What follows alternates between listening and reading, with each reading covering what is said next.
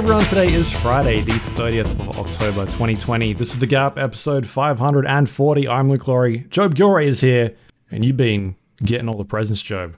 Oh, I've got stuff. I've got some stuff. I certainly do. Despite it being your birthday, It was, yes. happy birthday. I'm sitting here with nothing. You know what I got? A t-shirt. A which is t-shirt. I'm wearing at the moment. Nice.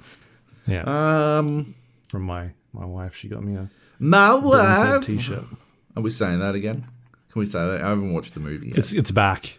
You haven't watched it yet? no, it's it's too much. You know how like Oh, some things too are just much? too much. Like Too much for you. like you just know it's. I, I couldn't even get through all of This Is America.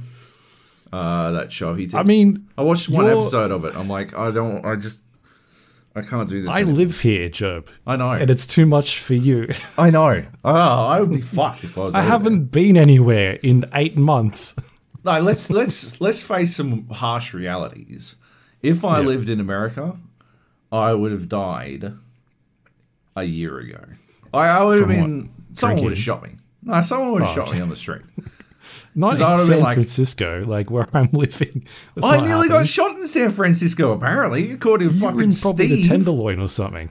No, we were in like the we were in a very nice part of, of town. We weren't in the Tenderloin. We were in like fucking I don't know what the fuck it's called. But it was very close to that big fucking hotel, uh, the the fancy one. You know, Right. um, the Ritz or Okay. Four Seasons, one or the other. I don't know. Sure. Um, and yeah, I nearly got shot because I was walking Okay. across the street, fucking throwing up the birds, and uh, I called some dude a you cunt. can't do that. And apparently I shouldn't Yeah, have you can't do that. Yeah, I would definitely have been shot dead if I lived in America at this point. I'm just because I'm, I'm just you know grew up in the mean streets of fucking Logan City. Like I've got no concept. I, I figure if I got out of Logan, I'm invincible. Yeah. Which I mean, it might be true. So maybe maybe I would have been shot, but I wouldn't be dead. Anyway, uh, yeah, no, you're right. Uh, you live there, and it must. Uh, I can't even fucking imagine. But I can't watch it Hey, without it, being like, it could get worse. It's still next week to go. woo. It could, it, it could still get worse. And I'm, I'm guessing it will be worse. That's my, my guess at this stage. That's your gonna get a lot pessimistic prediction is that it's going to get worse. Oh, yeah. No matter who wins, it's going to get worse. Like, I don't What? think he's going to win next week. Oh, The popularity vote, at least. He, he's not going to win the popular vote. No, But even if he loses, he, stopped him before. he is not going anywhere. He, he will Oh, yeah. fucking have a man baby cry and Oh yeah. try and stay as long as he can. So, Yep. Uh, gonna be a fun yeah. week. Yeah. Cool. Well, Anyway. um, happy birthday. yeah, thank you. My um my present is coming uh next uh two two weeks from now. Two weeks from today. Two uh, which is weeks. the the PlayStation 5. yeah. But until then, we've got um we've got to wait a little bit to wait to talk about at least the PlayStation 5, but you've got yourself an Xbox. and I can't talk about any of the Xbox experience at this point, but I can tell you about unboxing it. Yes. And let Why me tell you- us? Do it now. You Go take put it out back of the in box. the box. Oh my god! I have kept because that's the way listeners might not know, but the way it works when you get these uh, these things, they're on long term loan, which means that theoretically, if the long term loan lasts long enough, uh, just general changeover will occur. And uh, they Nobody will- knows. They'll just forget about it. They'll just be like, "Well, nobody wants your fucking six-year-old grotty ass fucking Xbox back, so why don't you just keep it?" Which is- Until next year when you review the next Halo game, ah, your review comes out and they're like, "Hey, Joab, uh, we actually need our loan unit back." we need that back, baby. And I was like, "Well, here's the thing." Um, It's the thing. I've lost it. oh yeah, I've lost it between me reviewing I lost it. It's the size. It's the size of a medium-sized dog, uh, but somehow I lost it. Uh, so I don't know what to do. About that. It's a it's the size of a fucking bar fridge, but um, actually, it wouldn't make a good bar fridge. It's only about the size of like Oh, wouldn't that be a good joke though? You say. "Yeah, I'm sending it back," and then send them your fridge. genius. That would be good. I would be without a fridge though, so Right. I mean, yeah. Although not if, not if if, they you were actually the shipping, win the Xbox fridge. oh, true. No, I'd never give that away. If I win the Xbox fridge, that is, I'm going to put it in my fucking office. It'll be sitting here behind me in the podcast for the rest of eternity. We're not going to replace our actual fridge with it because I looked at the thing and it doesn't appear to have a freezer, which makes it pretty fucking useless as a fridge. But like, unless unless you've got a big chest freezer, but like. Well, that's We why used- you get the PlayStation freezer, the big PlayStation Ah, freezer. That's like, yeah, that'd up. be good. Yeah. They should do that. Oh my god, PlayStation should do that. They should do a freezer. That would be fucking amazing. that would be the best thing. Um, but yeah, no, the unbox. Uh, I don't really, I don't get. Oh yeah, anyway, I was talking about long term loan. Yeah, theoretically, at some point they will ask for it back. They did it with the uh, PlayStation VR that they sent me. Uh, that wasn't even a long term loan. That was an extremely short term loan where they were like, uh, "We need that back." and it was like two weeks and I'd played the shark game. I'm like, oh right, all right. And then um, I went to go repackage it, and in the like in the process of like I just sort of chucked the box in Yeah. my office. And clearly, I chucked something else on top of it, so the box was fucked. And they were so grumpy. They're like, "You can't do this to the packaging."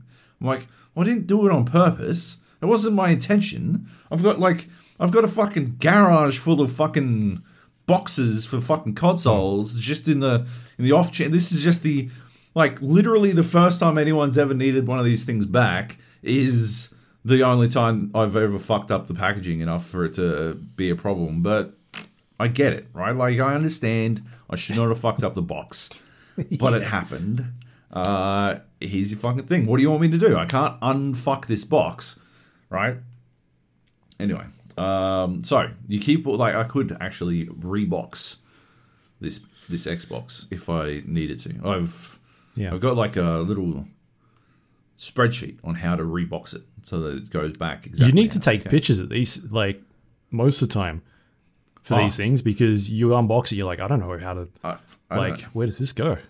Hey, why is it called? I said this in my tweet, but why is it called an unboxing when it should be an Xboxing?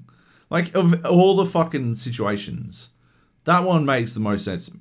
You, it is no longer of the box, so it is Xbox, and it's an Xbox. It just makes sense. It has a consistency to it that it upsets me that that people just don't aren't about it.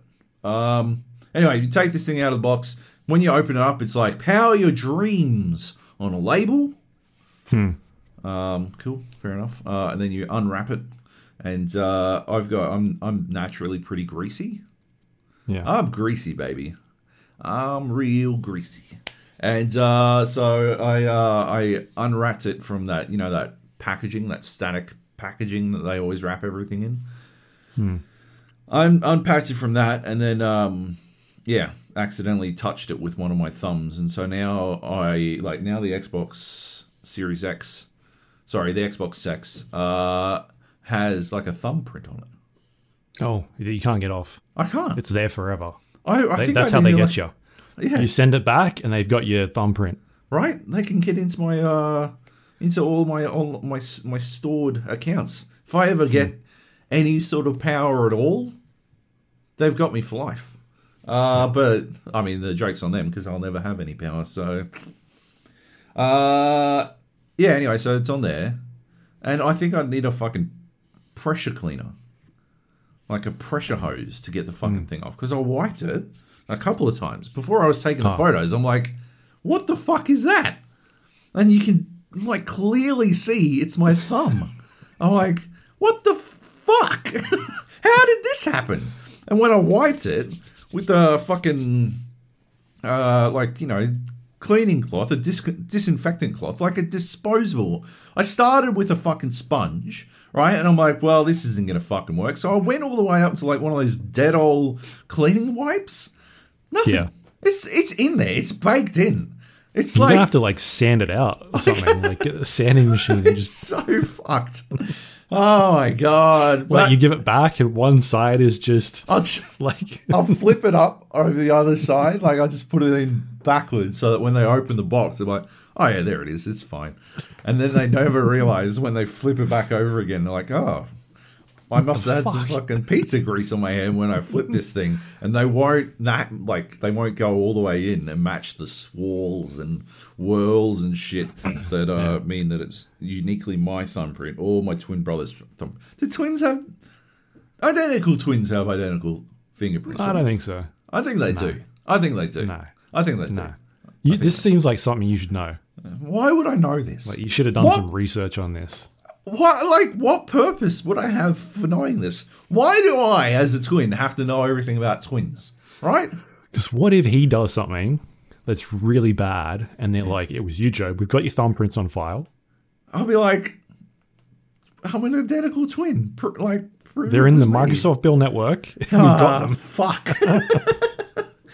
I knew I could get matched across. God damn it. Yeah. Anyway, um, it's got like surprisingly very little in the box. It's got like an HDMI cable, a power cable, a control pad, a uh, computer that's technically more powerful than my main PC now, and uh, a little sheet of paper that tells you how to set the thing up. And I can't tell Right. you anything about uh, that process in action, but I can tell you that the little sheet of paper is extremely succinct and easy to follow. Uh, and that's about it. Can you talk about the controller at all? Yeah, it's uh um I'm a fan. I'm a fan of this controller in terms of um you know, its uh Xboxing process. Uh like it's got the they you know how they shifted on the D-pad to this uh extreme extremely like uh well defined uh Yeah. D-pad like you've got your It's the Up, same down, as the right. um the uh elite D-pad Exactly. has one of those. I've actually got mine right next to me because Nice. I use it all the time.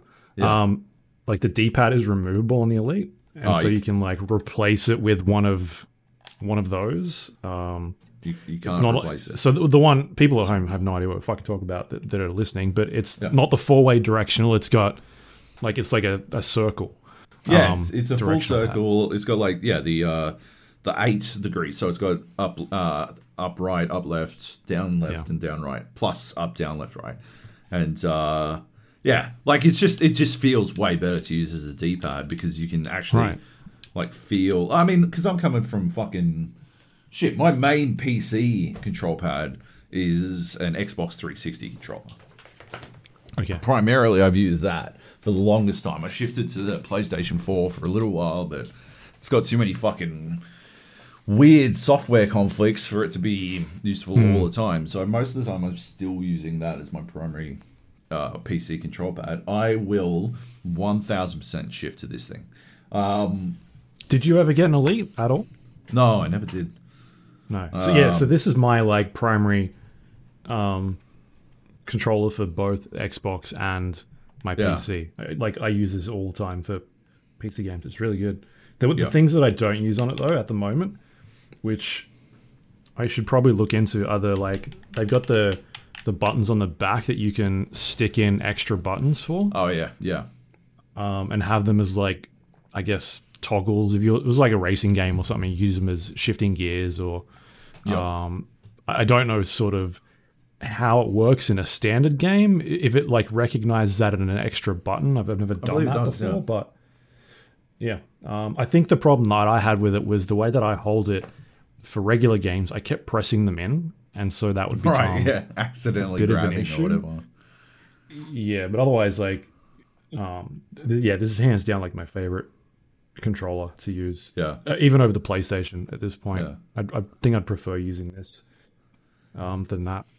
I yeah, well, I like yeah, I don't have an elite, but I did use one when they were first like showcasing them, and uh, I'm a huge fan of it. And it does feel like they've taken a lot of design notes for the uh, Xbox Series. I don't know the Xbox Sex fucking control pad. It's got a yeah. it's got like nice grippy like buttons on the on the top on the shoulders.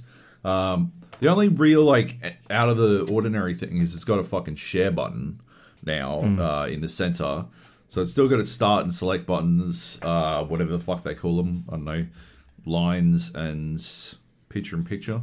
And uh, now you've got a fucking share button, which I'm a huge fan of uh, from the PlayStation. Uh, like being able to instantly share a screenshot or save a screenshot is fucking phenomenal. And uh, not having to press the home button and I think it was like home button. It wasn't that difficult. It was home button Y or something like that on the Xbox One. It was like Yeah. pretty simple, but this is so much fucking easier. And uh, yeah, I mean, in in today, like yeah, in today's world where you you want to share shit constantly, you might want to. I don't know what you'd want to share. Share some screenshots of the fucking dumbest cunts alive in Destiny 2 or something, who just refuse to capture control points or something. Theoretically speaking, um, like yeah, you just press a button and then away you go, uh, which is fucking awesome. But uh, obviously, I can only theorize about how. Uh, that will work in action at this point because uh, I am heavily under embargo, and all I'm talking about is the controller in its Xboxed uh, state. Just to Yeah. be clear, uh, yeah. So Yeah, uh, I think it's it's going to be interesting between um because I'm hearing really good things about that PlayStation controller. Oh, just me the, too. in terms of the not only the feel but the the like haptic feedback that they put in there and like the new rumble system it just sounds like maybe Xbox could have a bit of an issue in terms of holding up with that oh, 100%. because they haven't really touched. uh, Well, I don't know. You, you can't really talk about it even if you know. But I, I don't think they've touched much of that. They've got maybe resistance on there. I can't even. I don't even know.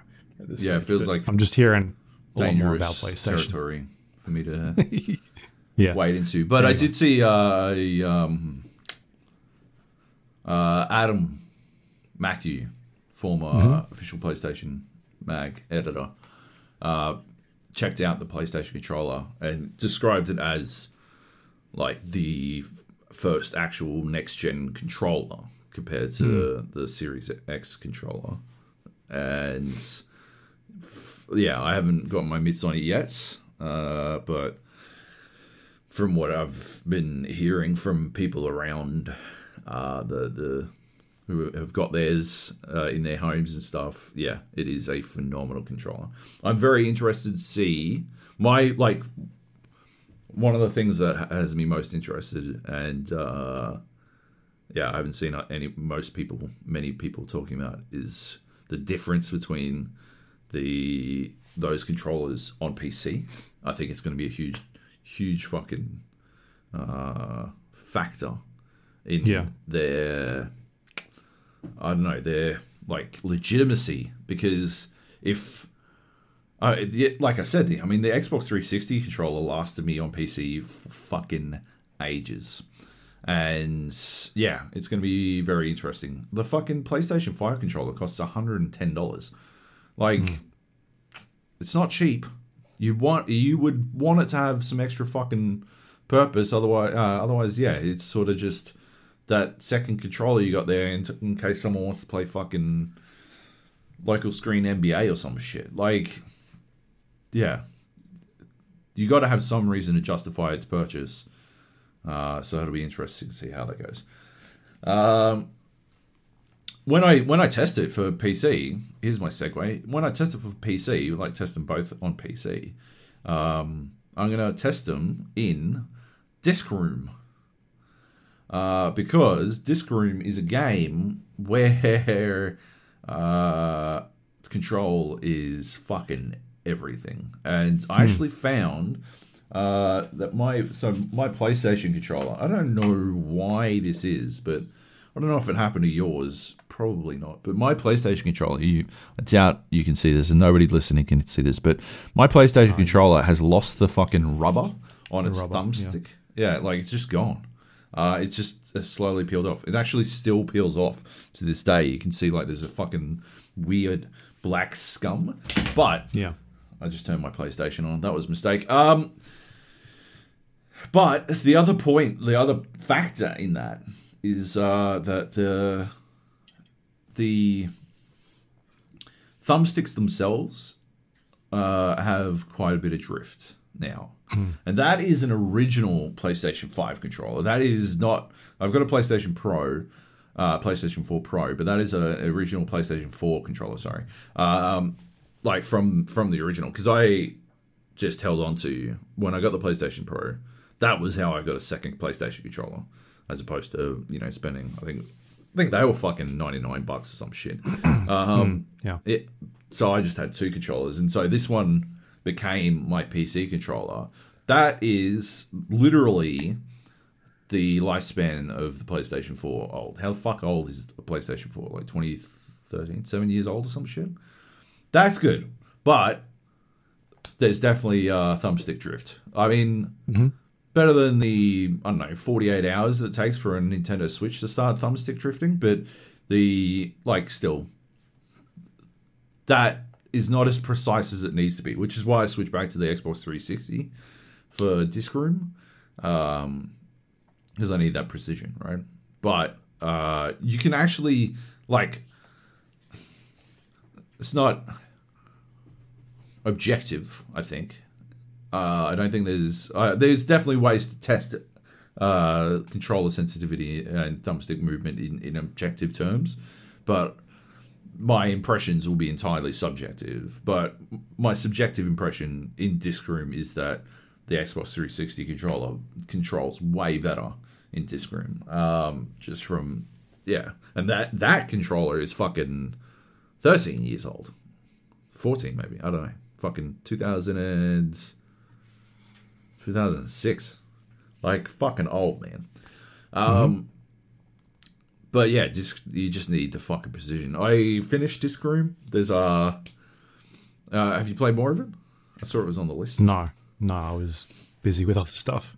Yeah, that's fair. Um, I uh, I finished it. I got through that level. Uh, that was pitch black. I brute forced it, like I said I was going to. Uh, it took me, I don't know, another eighteen minutes. I think it was uh, to do. Um, I recorded some of that. If anyone wants to see, I think it's like six minutes of pressing one button over and over and over again. Because, uh, like I said, the the discs move at random. Uh, this this is what I like. Disc room is the the geometry wars pacifism uh, dodge 'em up that I was talking about last week. Um, discs move at random, and your only option is to well, not your only option as it turns out, but uh, it seemed like your best option is to sort of stand there and attempt to ex- like blast discs away from you as often as you can. There is a solution. I don't know if I should talk about the solution to this, uh, the the actual way to get around this room because there is a definitive solution, and uh, it got tweeted to me uh, basically directly after I fucking finally finished it. Uh, Yeah. Did you, without giving spoilers away, is it something you need to, like an object you need to use, sorry, an ability or something, or is it purely, It is an ability. You need to use one of your abilities right? in a way. Um, Okay. I was saying last week that uh, I wished that I could see how many times I died when I finished the game. Uh, got to the end credits screen. Uh, Deadliest Room, Perfect Dark with 369 deaths uh, is where I landed on it. Uh, Brody from uh, Press Start told me his solution. Uh, I won't explain it, but I will say that last week I was talking about there's this like, uh, you know, we we have we all have like uh, I guess cognitive biases, right? Like things in our brain that tell us that we are doing the right thing or doing like making the right decision, right? We all ha- we all in the sense that everyone is the hero of their own story, right? Uh, that that lends itself to this uh, tendency for people to inadvertently think that the decisions they make are correct. And that's why when we play like Warzone and stuff, uh, even when we lose, I'll cap it, and while we wait for the next game and we're shit talking, I'll watch it back and wonder to myself if there's anything that we could have done better, right? And uh, I don't know if you've, noticed me do this, but sometimes I'll be like, we should have done this or something like that, right? Mm. Uh, and then we'll invariably have a discussion about whether or not we should have done that. And I'll take that information away and I'll use that to make better, hopefully, use that to make better decisions next time, right? And obviously, you know, all, all those things. Still haven't learned. I mean, you're still bad at games. If if the guys at Press started giving you advice on how to beat them, then you're still bad at games. Unbelievable. Fucking unbelievable.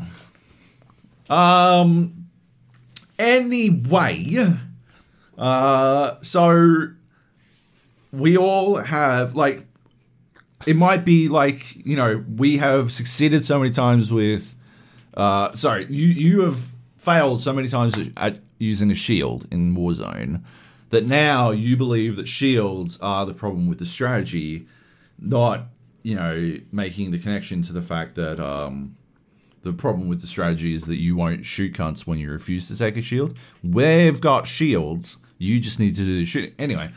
That is you. You have interpreted the information in one way and use that to uh, arrive at a conclusion, right? And it doesn't like whether or not uh, your conclusion is is right or wrong isn't something that is directly measurable based on like the absence of more information, right?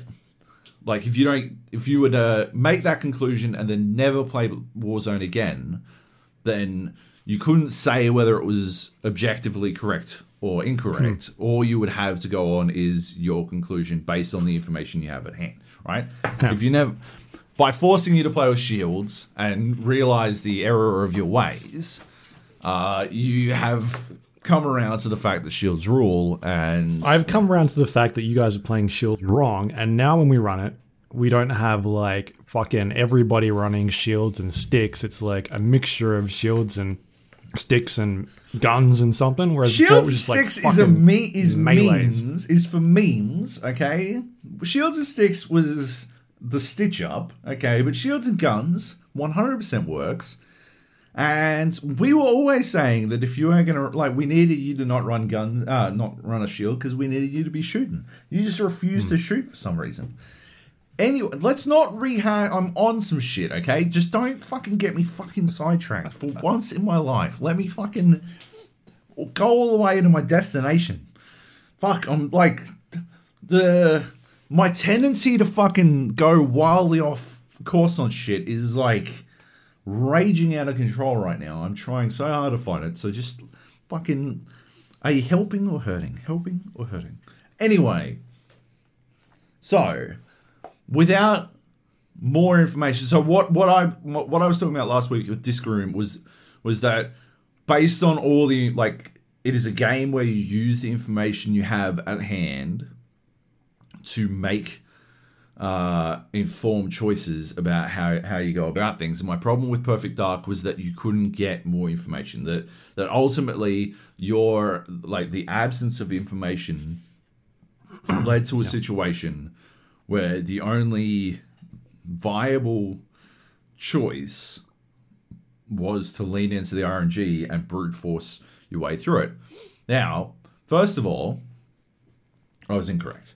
I br- I did I successfully brute forced it, although based on the uh, response, one of the um, one of the developers evidently saw my tweet and was shocked I tweeted about the game and was shocked that I brute forced that level. Clearly, you're not supposed to brute force that level.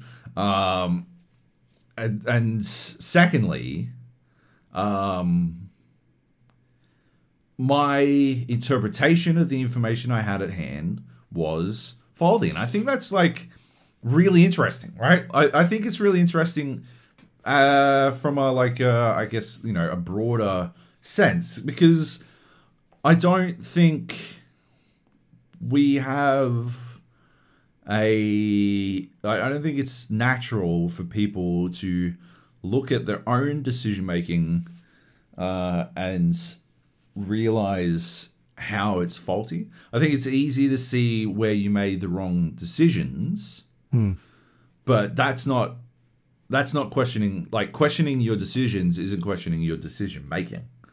You know, like the di- there's a difference between your decisions and your decision making, and I think there is something pretty um uh I don't know uncommon about deliberately interpreting your decision making as incorrect, which is obviously what I did. It's it's uncommon in the sense that you very rarely have the opportunity to to do it. You very rarely have the information at hand to be presented with the idea that your decision making is faulty, right? And so I think Disc Room provided me with a pretty uh, unique opportunity to to contemplate my own the flaws in my own decision making. The answer to this level is so fucking obvious once you know the answer. and worse still, there is absolutely no reason you shouldn't get to it, but there is always you know, I I convince myself so often that I'm, you know, fucking I've made the right decisions. I know how this game works. I've tried mm. everything. I've analyzed the information at hand. I know what I'm doing correctly and I know what I'm doing incorrectly. So I should be able to fucking do this. And then I brute like so obviously the only option is to brute force it. Right? But what that did was it tunnel visioned me into only accepting answers within certain parameters without realizing that if like I oh my god yeah if you play disc room and you work out the truth the real way to, to solve this um it is so fucking obvious once you know that yeah you're like i literally only had to expand my uh yeah the parameters for understanding like barely. Uh and i'd actually tried very similar solutions uh with with no success which i think led to you know further led to my demise uh trying the wrong thing in what appears to be the correct way is, uh, I, I think, a very common way for people to make re- repeated mistakes. But yeah, anyway, I just thought it was, yeah, it wound up being very interesting in in the sense that, uh, yeah, it's a uh, look into my own flaws as a person, which is good. So uh, I'm grateful for that. Thanks, Disc Room. Uh, when you finish it, finish it. When you beat the final boss, uh, it unlocks hard mode, uh, Okay. which is a bit of a fucking gag because I already thought it was extremely hard. But uh, it gets harder. Oh boy, it gets harder. So uh, yeah, so that's pretty good. You can uh, you can play hard mode. I uh, I worked out. It's just a. It's a very clever abstract puzzle game uh, hidden underneath uh, what is otherwise a compelling dexterity based dodge 'em up, which I think is cool. I think they did a good job. Yeah. Anyway, disc room. Should play it. Yeah, I haven't gone back to it. I was busy with some some work, so I haven't had a chance to, to check any of that out. Um, but I did get a chance to check out a few other things. Um, Dead by Daylight. I'm still playing that, and there is a uh, Halloween event happening right now, basically. Uh, it's running for a couple of weeks, I think. Um, they got a bunch of items in the game where you can like use them, and it will make one of the hooks as a killer um, worth more blood points, and also one of the generators worth more objective points for the survivors as well to complete. So they're they're doing that. There's also a daily login reward. I think it's like fifty thousand. Oh, it could be twenty thousand. Anyway, it's between twenty and fifty thousand um, blood points to upgrade your character, and yeah, just and, and everything's on sale at this stage. Apart from maybe like the last sort of chapter, um, but the rest of it is on sale. So I think it's up to fifty percent off for uh, characters that you want or um, any killers that you want. So if people want to go check out Dead by Daylight, you can go do that. It's a asymmetrical horror game where people play as um, there's four survivors, one killer. Survivors need to complete the objectives, which are um, unlocking all the gen or repairing all the generators. Five in the map that they need to repair. Once they do that, the exit gates open and they have to escape the map. While this is all happening, there is a killer on the loose who is in a first person perspective. The survivors are in a third person, and the killer needs to go and stop the survivors from completing objectives. We talked about it watching this show before. Very good game. Um, to note, your review is now on the um, store page for Dead by Daylight on the very top. They've updated the. Um, I'm not there. I don't know why. You know, I was, maybe still am, the one number one highest review on Metacritic. I guess we're tied at this stage, but they didn't for whatever reason think my review was worth it. um, but I noticed it when I was going to go because I went and bought some stuff during the sale because I hadn't really bought anything in that game for a while. Um, I kind of just play the killers that I've that I've got, and I'm leveling them up still, and I'm leveling up the survivors a bunch more. I've been talking about it last couple of weeks, but this time I bought uh, a couple of new killers. I might go through them quickly. I, don't, I haven't played all of them yet, but working my way through. Um, the first one I got is the Plague in Dead by Daylight, and she is a killer who is able to basically like projectile vomit onto survivors Oh yeah. using her power.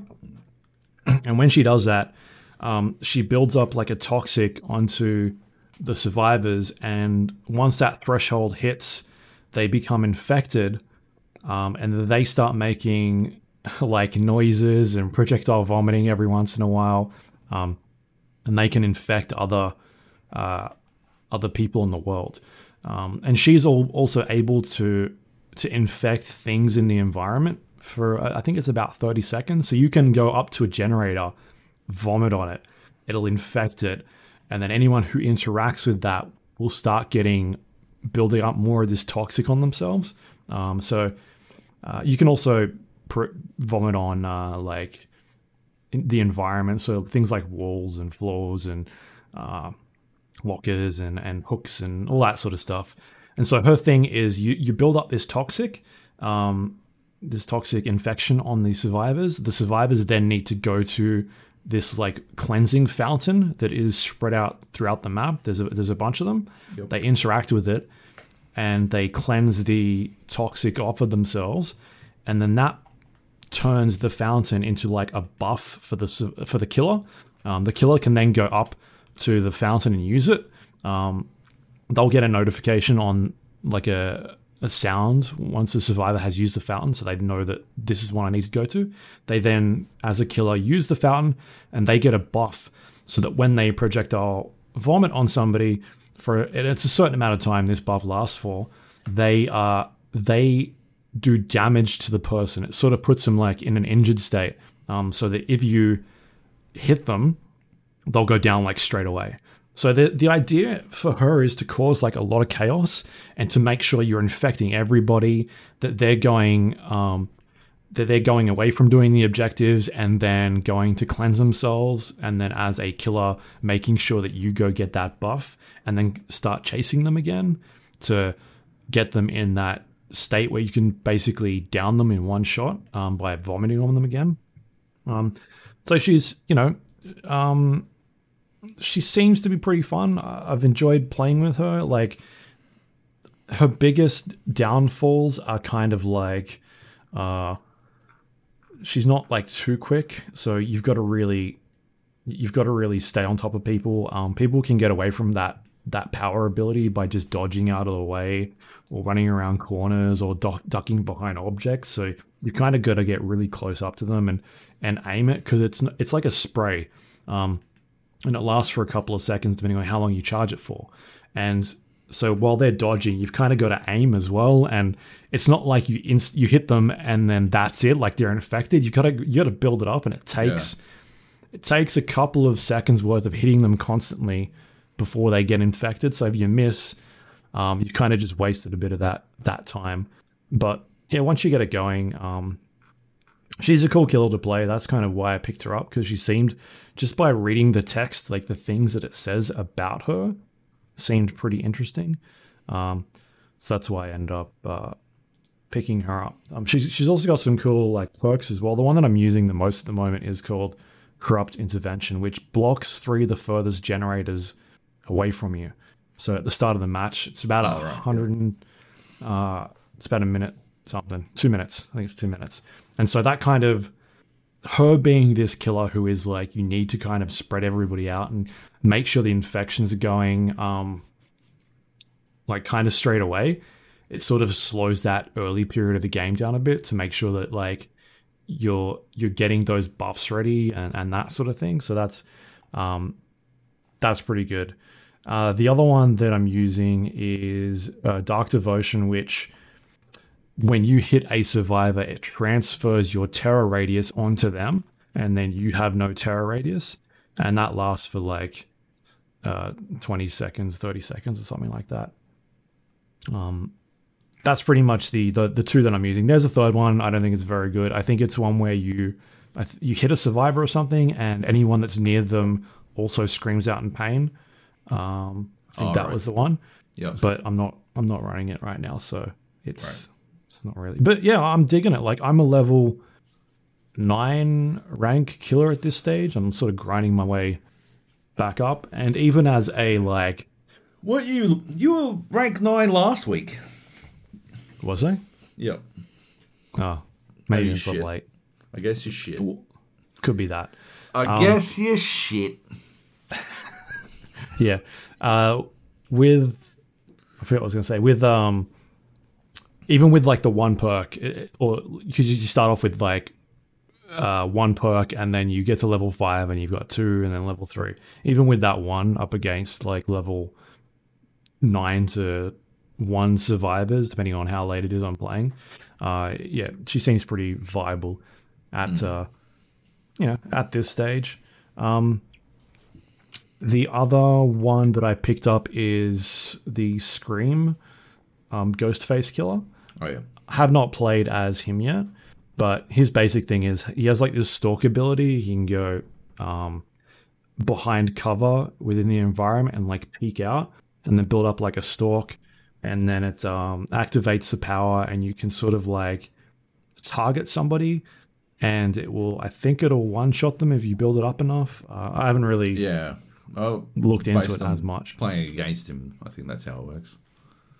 I've never Yeah. played as him, but that seems to be how it works with him. So yeah, I bought that one. I think I might have bought the clown. I can't remember. Ugh, why? just because I, I I- I can't yeah I can't actually remember. Um, anyway, the one that the other one that I've been playing as, which uh, is pretty cool. The um, he's the Deathslinger. He's kind of like the All right. Yep. cowboy looking dude with a he's got a, a gun that shoots out like a spear that you can hook onto people and he starts reeling them in um, and then the way that the, the survivors get away from this guy is they have to sort of block the chain that's on this spear in between things in the environment and that kind of builds up this meter on the bottom and if the meter builds up then the survivor sorry the killer gets stunned uh, for a couple of seconds. And uh, and so yeah he's got this gun. He shoots it out like a spear. You hit somebody. If you miss uh, you have to reload it. And so that's the thing. He's he's not i don't think he's as quick as some of the other survivors. At least that's what it seems to be because i get fucking his kind of thing is your loop. You find loop spots and, and areas that are near walls and moving around corners and try and make sure that you don't give him enough time to um, get that spear off. Because if he gets that that shot off and there's nothing around you to sort of break the chain, then he'll hit you. And when he does hit you, um, you, it puts you in a state where you've got to try and re- heal yourself after a certain amount of time. Otherwise, you'll end up sort of going down. So there's, you know, his thing is basically, even though he can reel you in and hit you, if you miss, you've got a massive, you've got a stun on there. And also, he's pretty slow. So you've, you've got to kind of rely on this ability to be able to do anything good with it. Um, my point is, if you put a gun in Dead by Daylight, I'm just going to fucking destroy everybody because that is what has been happening. It's Yep. disgusting. It's there's maybe one level that I'm up that I haven't played yet where I'm like that's going to be a problem, and it's the um the Stranger Things um facility, the facility out of the Stranger Things, and that is very much like corridors. It's like an indoor building with two levels. Oh, There's not a lot of open spaces.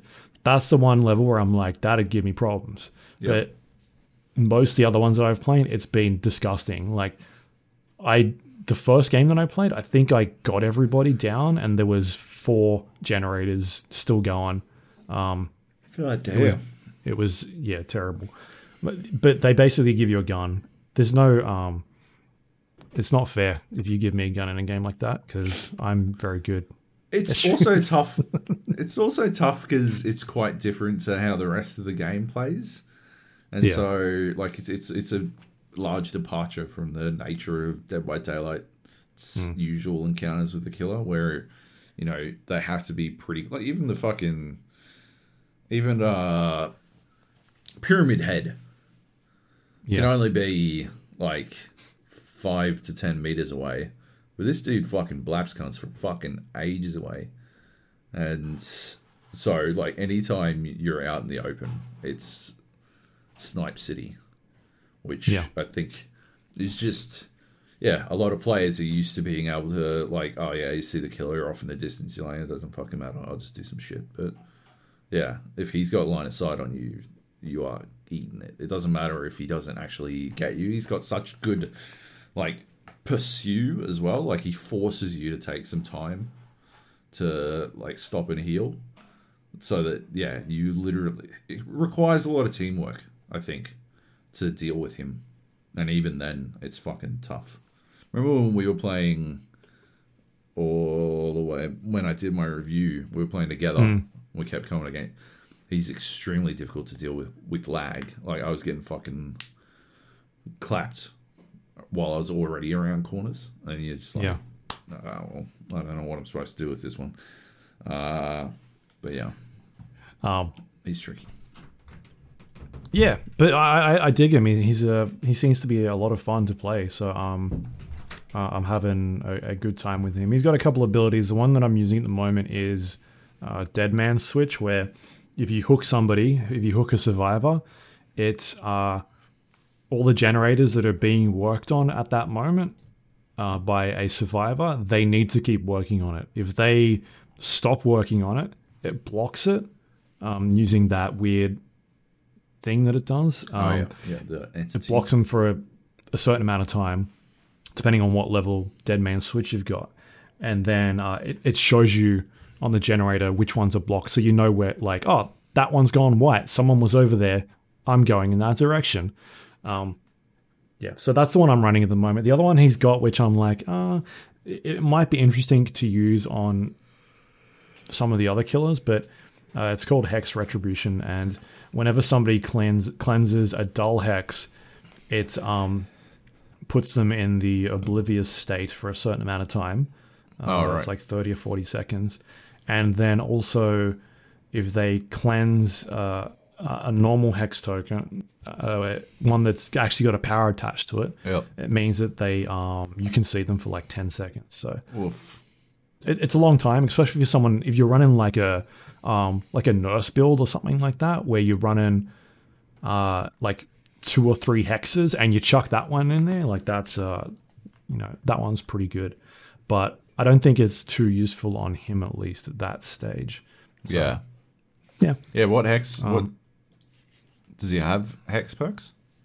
no, just that one. What? What? Why would he care then? Well, I If mean, you got NOED or whatever. it- it's still it- it's you, you could run it in an an OED, and it's also the dull totems as well. So Yeah. you get survivors get points for doing that. I do them all the time, and so Do you? if Oh, okay. Oh yeah, because of no NOED, Yeah. because the way makes that one works now is if there's a dull totem on the map. Hex transfers to that, and you've got one shot kills. And I'm like, I don't want any Yeah. of that. So if I see Yeah. one, I always cleanse it. Yeah. Right. That makes Um, sense. I probably that's probably why I'm always getting fucking no. Yeah. You're sitting there like teabagging at the exit gates and you get one shot, you're like, fuck. fucking goddamn it. Yeah. So uh, they're the the two that I've been playing the last couple of days. Um, I'm still playing a bunch of survivors as well, ranking up. What I'm ranking up at the moment is uh, Laurie from uh, is it Halloween? Friday the thirteenth? Oh, yeah. Might be Halloween. Um, Halloween, Yeah, it's yeah. Halloween. Uh, she's got that stabbing ability that I'm trying to level up, so that um, if you get picked up by the killer within a certain amount of time of already being hooked, then she like stuns them for five seconds, and that's a pretty that's a pretty long stun. Like if you if you combine that with one of the um, exhausted abilities, which allows you to run really quickly, Oh yeah. that's a huge like I'm out. See you later. Um, I'm gone. So that's what I'm leveling up at the moment. But still digging. Yeah, Dead by Daylight. It's the the game that I jump in every night, and I've been playing a couple hours um, during the last few days as my my break game, which has been a lot of fun. Um, I don't know if I'll pick up any more killers at this stage. Like, I think like I think I've got enough there that I can start working on on those ones to level up and and uh, play around with. But yeah, I think those ones that I've gotten so far are pretty pretty cool and fun to play. There's obviously a couple other other there that I was like, do I want to do I want to jump in them or not? I'm like, oh, we'll see. But um, yeah, been playing a bit of the Huntress as well. She's the one that has the axes that you can throw. The bunny chick. Yeah, right. Yeah, yeah. The hard thing about that is you've got no crosshair when you shoot. Oh, when Oh, you throw your axe, and so you've got to like really think about where am I where am I launching these things. But she's she's fun when you just do like a fucking Kobe and you just launch an axe from ages away. You just kind of like launch it at a generator and see if you hit someone. Yeah. And sometimes you get very lucky. but.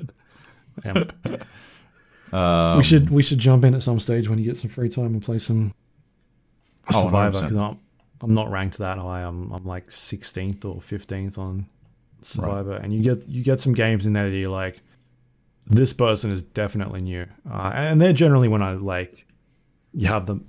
Sometimes it's fun, and other times like, like I can play around with them a bit, and Yeah. and um, because I've played enough of it where I know how to at least have a good time, and then occasionally you'll get someone that is doesn't know the rules of the game yet, and they'll like sort of camp yeah. around where they've hooked someone. And at that stage, if that happens, like I know what I need to do. Just go do generators and then leave. Yeah. they're they're never gonna they're never gonna rank up anyway doing that strategy because it's just they're not getting any points and they won't learn. And generally, the community will tell them like, "Hey, don't don't do that. It's not Yeah. Not only you're not you're not getting anywhere, so there's no point." They won't So- phrase it like that. Yeah, Nothing so polite. GG dickhead. That's what I tried to. That's what I was like really trying to get across in my GameSpot review. They sort of ripped it out. They ripped out its soul by the end of the editing process. But uh, yeah, the idea that you know the game Dead by Daylight works so much better when it, everyone, like both sides, are working to have as much fun as possible. It's Yeah. also the way that they constructed the point system. Also, th- the way to get the most points is by both teams having the most fun. So it's so much better if you literally like even if people fucking walk out alive, it's still better Un- until you're in like the fucking sweaty cunt ranks. Um, yeah, you're better off like letting two people walk out if you've chased the shit out of everyone for the entire fucking game, knocked down everyone a couple of times, and like, yeah, you just you got them at the fucking limit. It's uh, or, or hooked them, hooked everyone like twice, and Yeah. people are like, "Oh my god, I don't know if I'm gonna get out." Oh shit!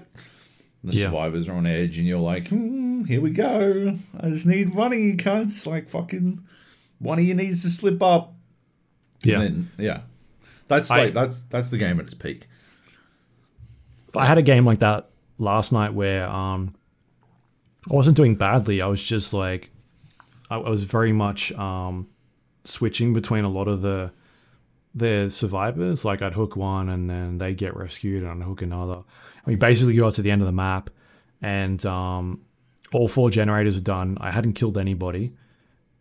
But the two guys, there was one guy I was chasing who was kind of just like looping me in area because I caught him at the um, exit, one of the exit gates, and the other one had just been opened, and so I downed them, hooked them at the exit gate, and one of the other players was like standing directly behind me, and I just hit him, and he went straight down, and I was Right.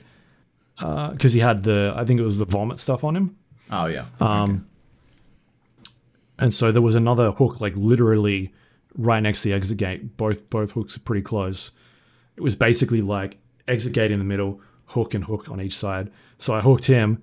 I'm like, I'm just gonna stand here. Like I don't care at this point. Like I'm at any other game, I would go and look for the the survivors, but the door is open. Like I heard it go, Yeah. and so there's no point for me leaving because if I leave, I lose two, I lose two um, survivors, and then the exit gate is right, literally there. So I just yeah, stood there. They'll get out, yeah. They didn't. They weren't salty or anything. Like they knew they fucked up. Like they Yeah. shouldn't have been there. So those types of games where they're like, yeah, I screwed up. I shouldn't have done that. That's, not That's- like my fault for camping the fucking hooks where Yep. there's an exit gate. It's like that's your mistake, not mine. It's not like I stood in a corner the entire match.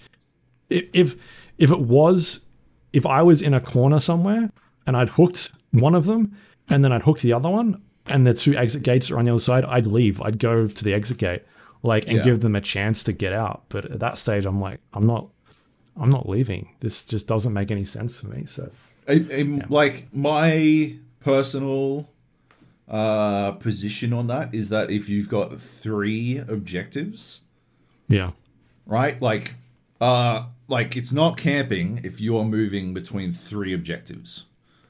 That's my position on it. And so if they have accidentally uh, put left the last three generators sitting next to each other, or two of them are hooked next to the fucking exit gate, or like something like that, or you know, three of them are hooked in the fucking basement. It's it's not camping. That is hmm. literally three objectives that you are fucking running about. I'm not gonna fucking sit in the fucking basement, right? But like, Yeah. I'm not gonna fucking leave it either because I know they're hmm. fucking going. Like the fourth person is either doing fucking generators and they're done and they can do it alone, or they're gonna go into the fucking basement and I will fucking wrap this shit up.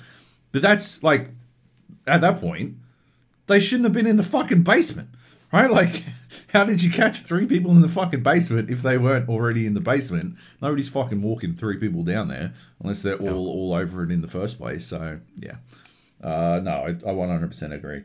Uh, I don't think you. Yeah, I I like that. I like that they weren't salty about it as well. Like there has to be an element of accepting your own failures in Dead by Daylight because otherwise, uh, like you know, there, there's no success without failure, right? And you can't have the extreme uh, highs of the narrow escape if you never have the extreme lows of the bitter, uh, yeah, goof, the the fucked up mistake, you know. Uh, so Yeah. yeah, um, it's it's good to know that yeah, because you do get a lot of salty cunts.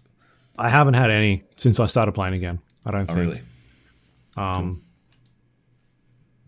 yeah, which is good. Like no shade thrown at me or like why did you do that or anything like that. Generally, it's GGs, and then sometimes they'll talk amongst themselves, whatever. I'm like, oh, we should have done this or that sort of thing. But yeah, for me, it's the when I'm a survivor and I'm I'm playing in that rank 17, 16 and working my way up. That's when I'm getting a bit um frustrated, being like, "Why did you unhook me?" Like the killer was literally right next to us, Yeah. and then because when I play, if someone, if I'm a killer, and somebody unhooks somebody, I don't go for the person who was on the hook. I go for the person that unhooked them Yeah. because The person who was on the hook has that. Don't they? They've got that perk that makes them invincible for a little bit, right? I think that's only. Um, I think that's a. I think that's a skill someone has. I don't know. Maybe. Maybe you're right. I can't. In I my need to look into experience, in my experience, I don't kill them. Yeah. I don't hit the person who just got off the fucking hook because Well, neither do I. So I don't actually know about that. invincible. yeah, I know that perk is there, but I don't actually know because Right. I don't do it. So um, yeah. you could be right. Anyway, I don't know. that's um, Dead by Daylight it's out on pretty much everything. It's on sale right now. If you want to go check it out, um, Yep. you can pick up a bunch of killers for for pretty cheap, and Yep. I think they've even got a pack going at the moment where you can just kind of buy the pack and it'll unlock a bunch of killers and and survivors and that sort of thing. Nice. It's got a very strong community as well because it's crossplay, and so there's generally people playing all the time. like I, Yeah, I never struggle to get games going, yeah. Um, I, which is good. We should definitely play. Yep. Um, should we talk about? you Fa- What are you eating? nothing. What? Just some snacks. Is that What all right? snacks? What are you eating? I just want to know. Just some snacks. Is that cool with you? What is it? Just tell me what it is. Why are you being fucking Why does it matter? It's just It didn't matter before. snacks. It was just a general. Oh my fucking god, he's eating Skittles. You are kidding. Where are the fucking spaghetti Skittles? Where's the spaghetti Skittles, Luke? I don't know what you're talking about. He literally is eating Skittles. And he's been claiming he can't get Skittles. Where are my, where's my fucking sk- spaghetti? You should look at this bag. It looks It's a fucking 1.5 huge. oh kilo my bag. Fucking god! It's an American bag of Skittles. That is a that is a fucking. Do they only sell that at Halloween, or is that like the kids size at Halloween and like No, that's just a normal bag. they bust out the forty-five kilo bag for Halloween or some shit? That's the problem when I order stuff on Amazon. I'm like, I don't know how big that is. Like, what the fuck is 54 ounces? All right, I'll just. it's six bucks. And I'm like, cool, I'll order that. And it shows I'm like, that's a big bag. There's a lot of Skittles. What am I going to do with all those Skittles? Make Um, spaghetti is what you're gonna do. We already talked about this. Fuck off, we did. Fucking hell. Yeah. Um, yeah, it's Halloween. So we're talking about uh, ghost games. Horror. Never. I've never taken part in, in Halloween uh, as a kid. Never went trick or treating. Uh, my Yeah, parents no, were neither did I. convinced that there were going to be razor blades in apples or some shit. So, uh, yeah. Fuck it. Yeah. Oh, I know. Parents right? were on top of that trend, weren't they? With the whole Yeah, the whole needles in fucking strawberry sticks. exactly. Yeah, they were all over it. Like, oh, all right. Like, it's that's two indignities. First of all, I get an apple for Halloween. I thought it was hmm. supposed to be fucking candies. And second of all, a razor blade. Well, that sucks. I mean, I don't know who's like fucking biting in so gung ho into an apple that they can't like recognize that they might be biting into a razor blade, but That's why you cut your fruit up. that is why you cut your fruit up. Anyway, phasmophobia. Uh, I didn't like this game, but but I think it might have been we may have goofed. We may have goofed on this one, eh? Um, so it's a first-person horror game where you're a ghost hunter, Hunter, in this in the in the in the like um, History Channel sense of the term. Not in the Ghostbusters sense of the term, but in the reality TV sense where you go into fucking houses and you find evidence of ghosts, and that's Yep. about it. And uh, it's multiplayer, it's VR, it's crossplay between VR and regular, and It's in early access. it's in early access and I don't get it at all. I do not get the appeal. I mean, yeah. I uh so, I think the clue, right, that we might have been fucking up. So we played this, it was you, me and Nate, and uh you and I were playing in VR I was playing in teleport mode because I didn't want to vomit, and uh, and Nate was playing in regular mode, I guess. And Mouse and keyboard. Yeah. mouse and keyboard, yes.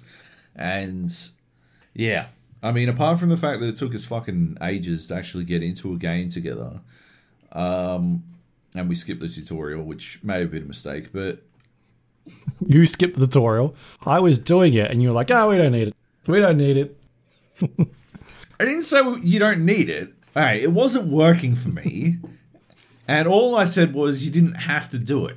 All I said was you can escape and it won't make you do the tutorial again. And you were like, oh, well, that's good enough for me. I'm out.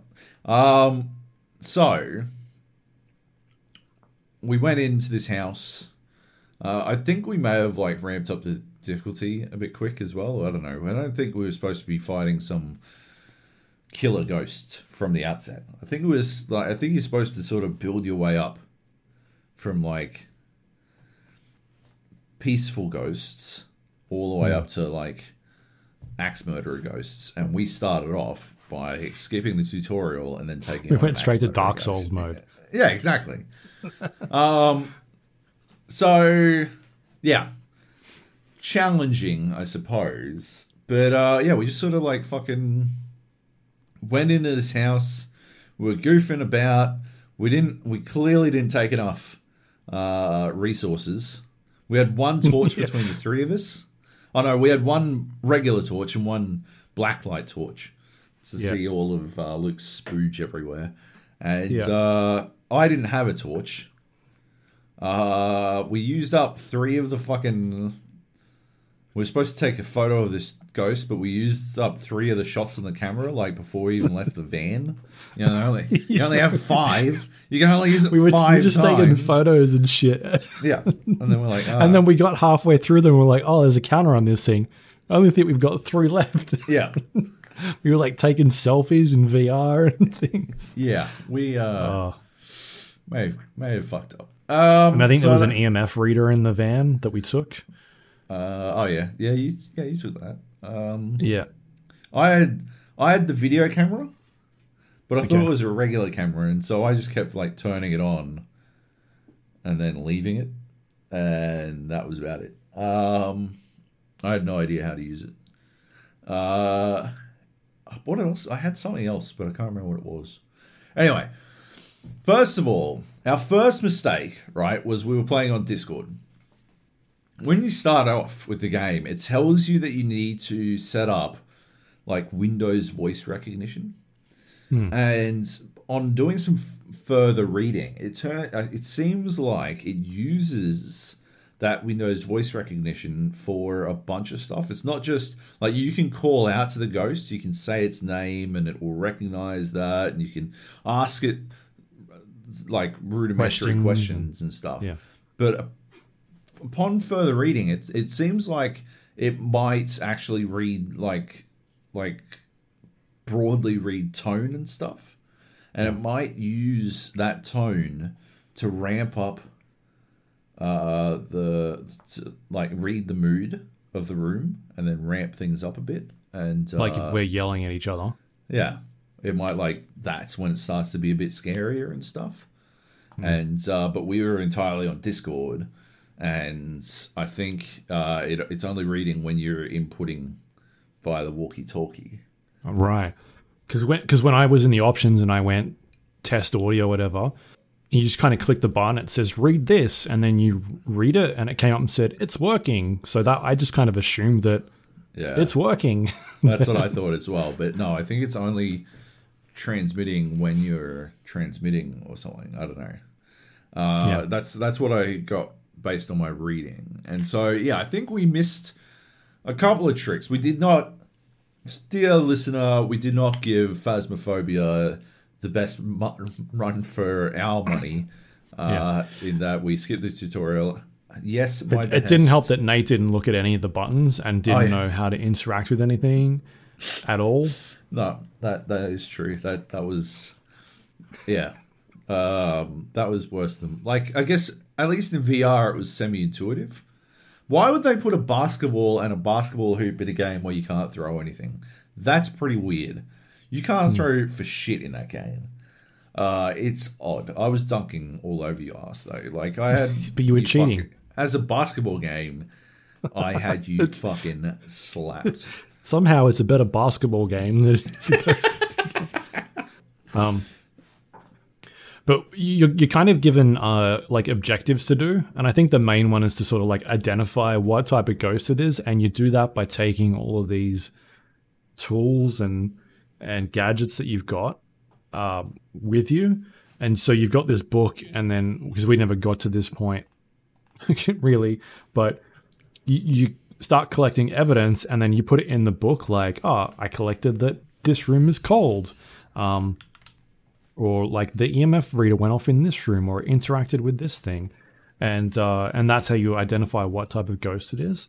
But we i think the one that we had was like take a picture of dirty water. And so we were just hanging in the kitchen just taking fucking photos and being like is this dirty water? Like i can't really see in the sink. Someone bring the flashlight over and like holding the the torch above the sink and being like is that dirty water? I don't know. And it's like oh well i don't know. We'll, we'll kind of see what happens.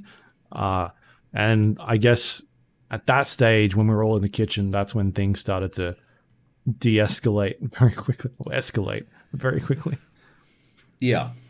Uh, who died first again? me i died You. first somehow Yeah. Yeah, you just. What was weird about it, right, was A, you guys saw the ghost. I didn't see the ghost until it killed Nate. You guys saw the ghost way before me. I was just sort of standing around doing fucking, I don't know, right? Like, trying to work out how to get this fucking camera to take a photo. I'm like, well, we could take a photo if I could just get this thing to take fucking photos. It's a video camera. It's never going to take photos, apparently. Anyway, uh, so I'm just farting about with this, and you guys are like, oh, there's a ghost. I legitimately thought you guys were fucking with me. Like 100% thought you guys were fucking with me. Um, and then, because I'd gone upstairs, right? And I was like, blah, blah, blah. I found some keys or some shit. And then, yeah, you guys are like, oh, oh no, there's a ghost. I'm like, yeah, right. And then, like, oh, I'm dead. Oh no, I'm dead. I'm like, fucking whatever. There's no way. Like, this is the first level of the game. You didn't die to a fucking ghost. And then I come downstairs and there's your corpse, like sprawled across the fucking kitchen. I'm like, what is going on? and nate's got like a knife in his hand and he's standing over my body like, I don't fucking. Uh, what, what, what's happened in here? It was pretty pretty odd, but uh, yeah. I was uh, I was very confused. Eventually, uh, Nate died, uh, and then I got attacked by a ghost, and I fucking stabbed it. As far as I could tell, I stabbed that ghost, and it left me alone because it came for me, right? The it played on the piano and then it came at me and I just like fucking waggled my fucking knife at it and it just disappeared and it never came back again. We played for like another 10 minutes after that of me trying to work out how the fuck to do anything and it never came back. yeah I killed the ghost. Like it's a hmm. game where you're just supposed to hunt ghosts, but I fucking vanquished that shit. ghost killer Yeah, fuck yeah. Right. Yeah.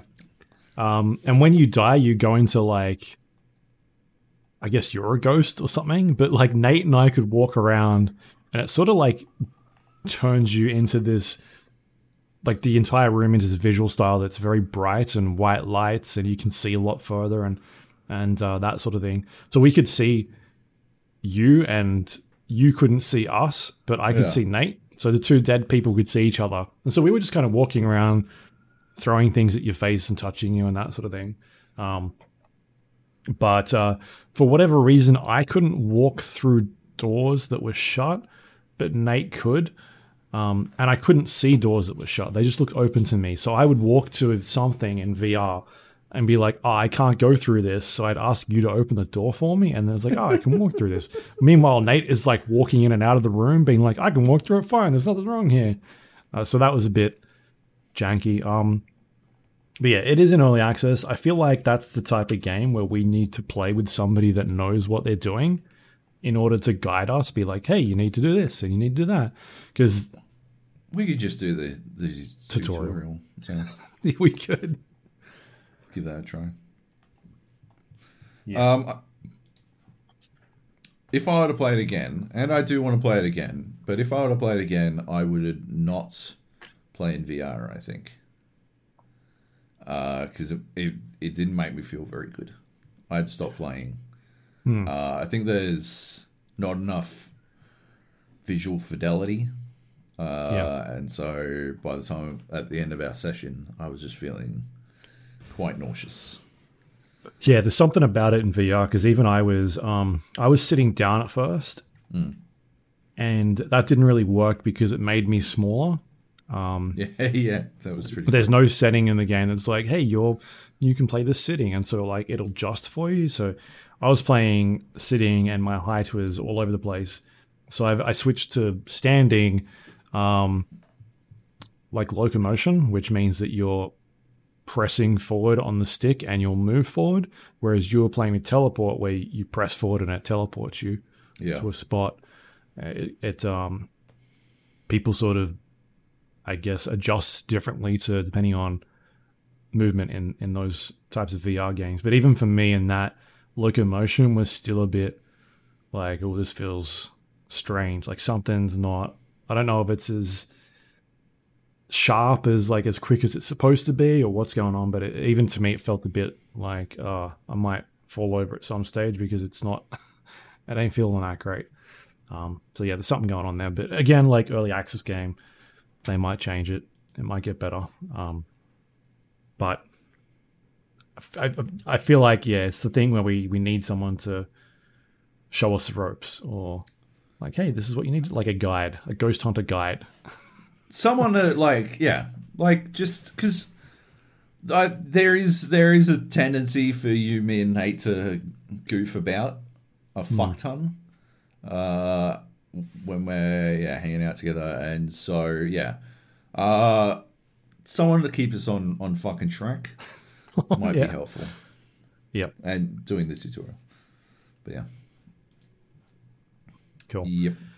anything else to say about that? Uh, no, definitely going to try it again. And uh, please, dear listener, do not do not take this as uh, our uh, our final review.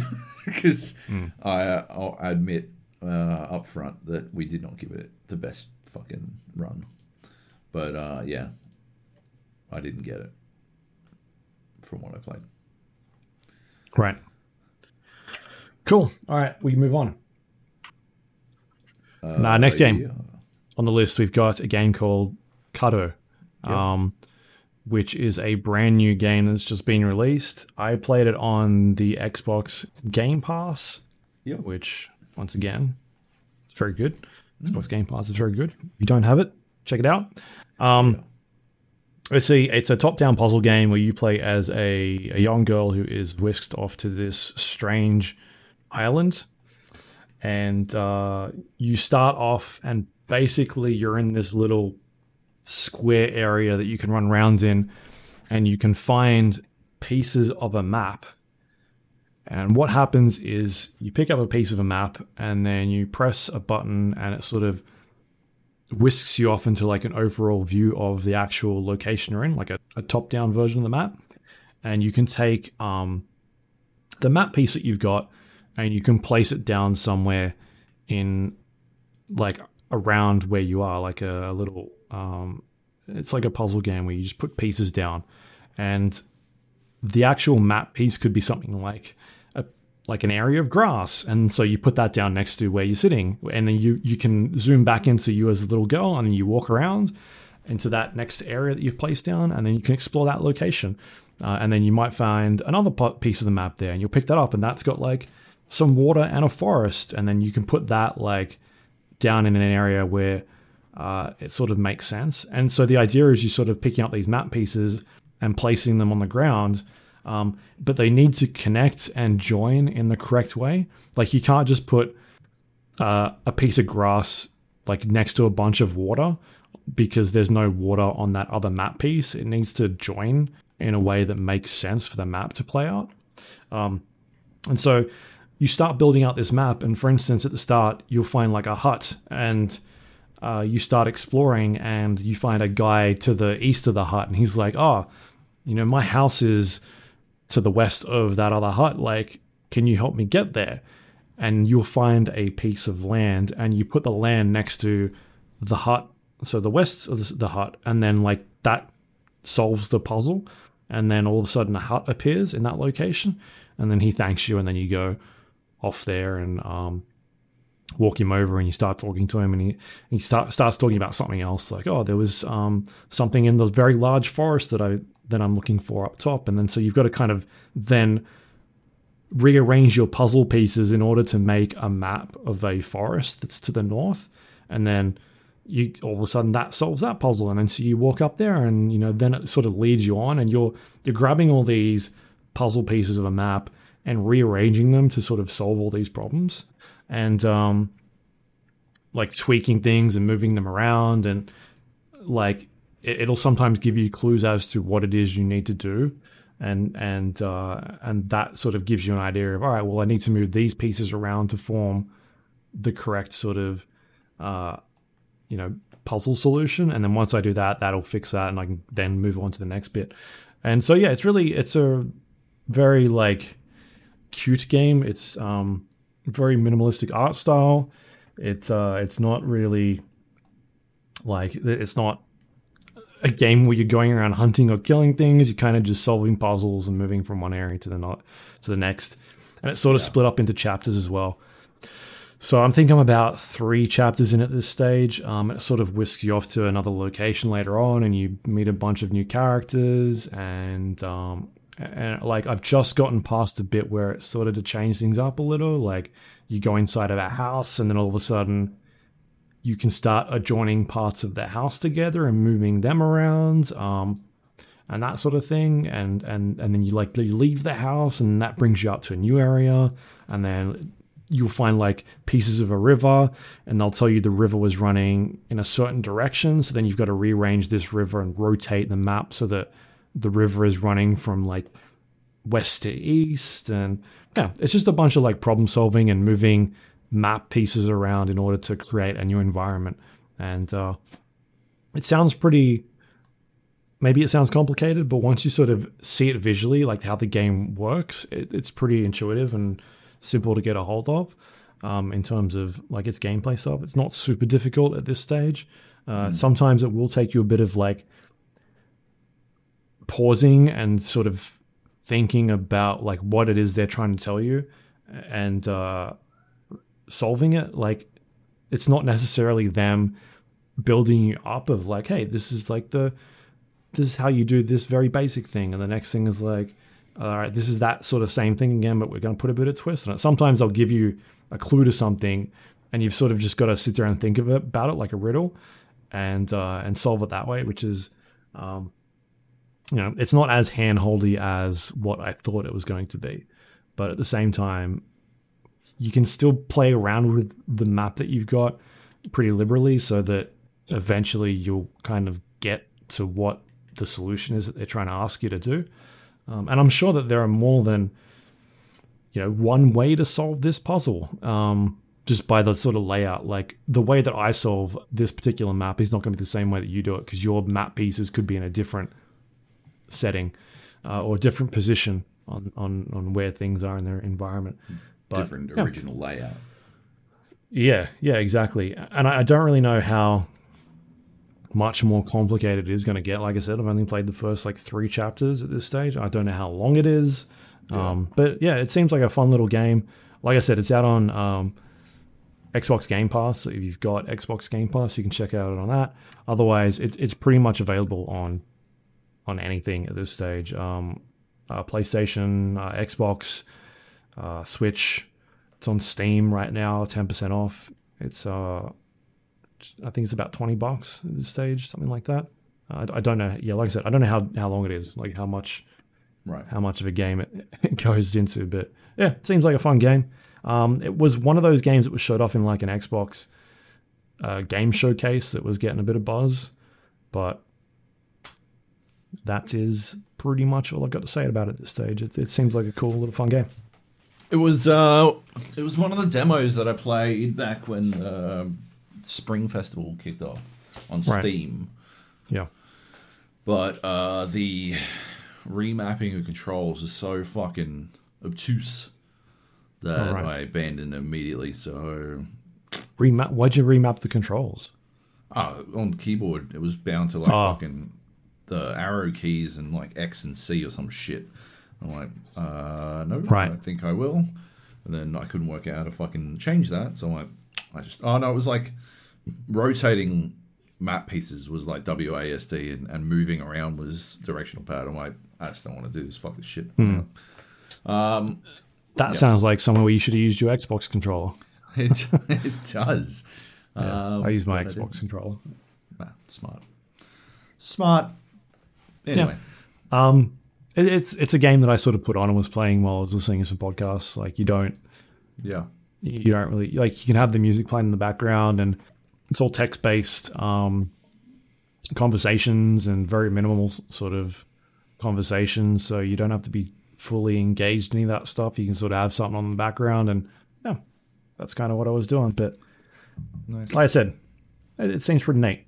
So that's that. Carto available now on pretty much everything. Check it out. What else we got? Uh, what's up next? Uh, let's do Apex Legends. Okay. I faked you out. Luke, Luke, Luke puts timestamps on when we're going to talk Yep. about stuff, and I fucking boomed his ass. Um, I got to play a little bit of Apex Legends Season 7 yesterday. Um, and uh, so Season 7 is just around the corner. Uh, Apex Legends, obviously, EA's uh, and, and Respawn's um, Titanfall uh, World Battle Royale. Uh, season 7 introduced a brand new map, uh, a new character, and just you know tweak things up a bit. A vehicle you can like ride in a vehicle now. I didn't get to ride in a vehicle, um, but yeah, basically it's it's it's changing things up again. Um, so we uh, we had a presentation about you know what's to come. Um, the respawn team were there talking through it all. Uh, I got the feeling based on the fact that the North American and European uh, previous sessions were today, and my session was yesterday. I got the feeling that um, we may have been treated to the uh, dress rehearsal version of it because uh, yeah, everyone was reading directly off screens, and uh, they definitely didn't know what they were talking about. It seemed like it was the first time they'd ever seen their scripts, uh, but it doesn't really like it didn't really impact anything. It just made it feel like like when you see that sort of stuff happen, it always feels like probably could have just sent me a fucking email. If like if they're just reading off a screen, I probably could have just re- read this off a screen. Um, so like, yeah, when like there's it, it's tricky, right? Because in your in the back of your mind, even when it's well well rehearsed and well presented and all that kind of stuff, in the back of your mind, you know they're going based on a script most of the time, unless they're Randy Pitchford. They're going on a script, and they're just you know talking about all all the key talking points and stuff like that. But uh, yeah, when when it's not uh, when it's so blatant, it's just a bit distracting, I guess. Uh, I just, yeah, I just can't.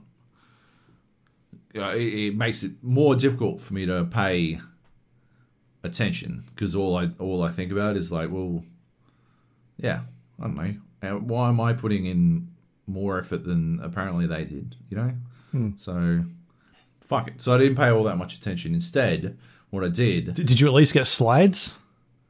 uh, well, I just I recorded it. I can't like share it with anyone, but I just recorded the fucking Prezzo, so I can Yeah. go back and reference it whenever I want, as opposed to paying all that much attention. Um, and instead, what I did was uh, Drew, Doctor E 3 Money, was giving me some shit. So I went down a rabbit hole of finding. Have you heard? I, I hope you've heard it now. Gilbert Gottfried's version of uh, uh, who is it? Fucking Cardi B and Megan Thee Stallion, the Stallions, WAP. Gilbert No. Gottfried's version is phenomenal. One of the funniest things I've ever fucking seen in my life. He reads the lyrics. Someone paid him on Cameo to read the lyrics to Wet Ass Pussy. And then someone got that and like remixed it into the actual song. And it's like Gilbert Gottfried's voice reading out the lyrics. Yep, get a mop and a bucket for this wet ass pussy. And you're like, oh my fucking god, this is the best thing. Like, obviously, I'm not Gilbert Gottfried. Go and listen to his version. It's the best. The best. I love it to pieces. Uh, it kills me. So, anyway, that's what I was doing instead of paying attention to this presentation. Um, and then we got in to play the game. Um, we were playing with all of APAC. Uh, so I got teamed up with some um, some Japanese gentlemen uh, based on the one word uh, that they said, uh, which was I said, uh, "Do we uh, do we have voice chat?" And they both said hi, which I believe is yes in Japanese. And then they didn't say anything else for the rest of the fucking game. Um, so I don't, I don't know. We, we didn't really communicate via uh, via comms. We were just using pings and stuff. Uh, but yeah, it was me and these guys. Um, they said GG at the end in the text chat for some reason. But uh, yeah, uh, me and these dudes, we landed uh, in the direct center of the map, uh, which I thought was a bold, bold play because it took us quite some time to actually find to actually get into a game. It took us a significant amount of time to get into a game, but once we got in, uh, yeah, they were like, "Well, we're fucking hot dropping." They took us directly to the center. Surprisingly, nobody else came with us. So we had the center of the map all to ourselves. We rolled around, geared up. I like walked out of there with a fucking purple Evo shield right from the fucking get go. Um, and yeah, with like everything was looking pretty good. Uh, we ran in like we jumped some some motherfuckers. Uh, blacked them. It was then that I found out uh, that I worked out in like specifically that we were playing on Japanese servers, and I had about 160 ping.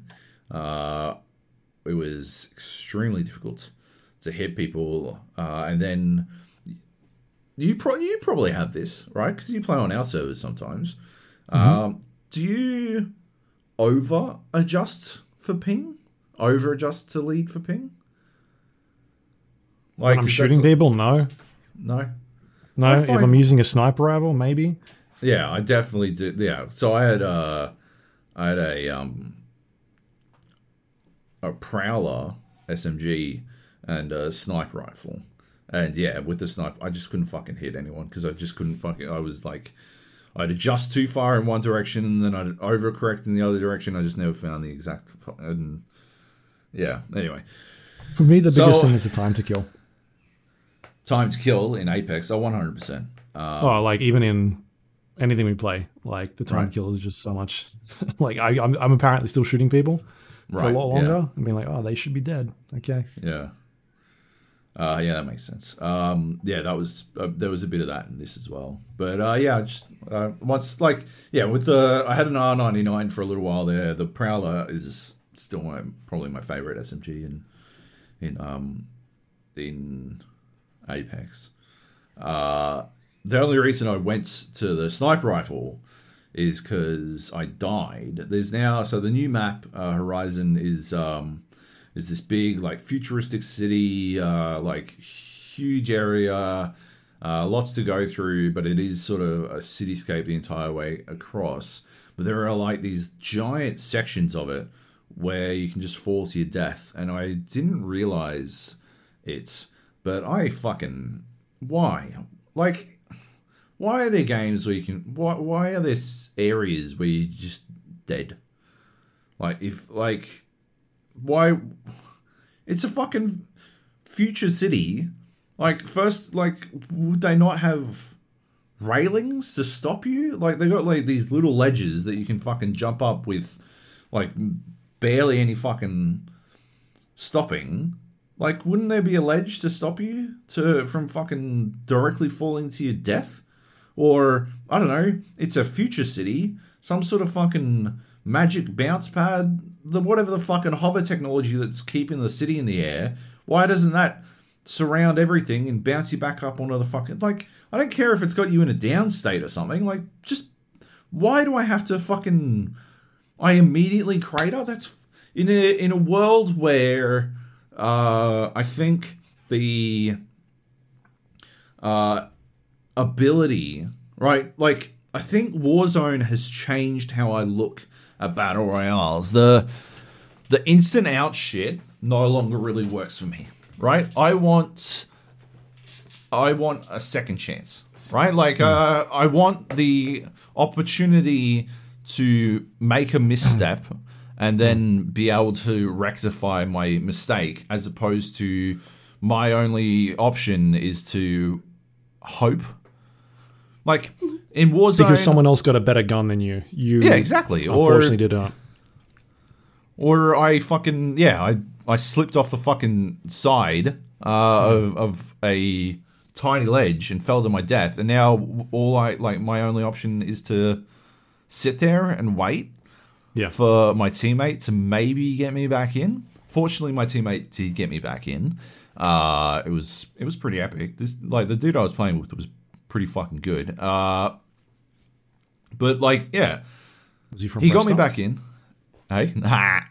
Uh, got me back in, but like, yeah, it was just like it was weird. It was it was an odd situation because yeah, in, in Warzone, right, you make a mistake and you can if you win your gulag, you're back in, or like you're incentivized to stay in the game for as long as fucking possible. If you fall off a fucking like these ring like Horizon's built as like these sets of rings with bridges even fucking PUBG is getting rid of bridges, right? And if and if you don't want to take the bridge, you can swim or take a boat or anything like that.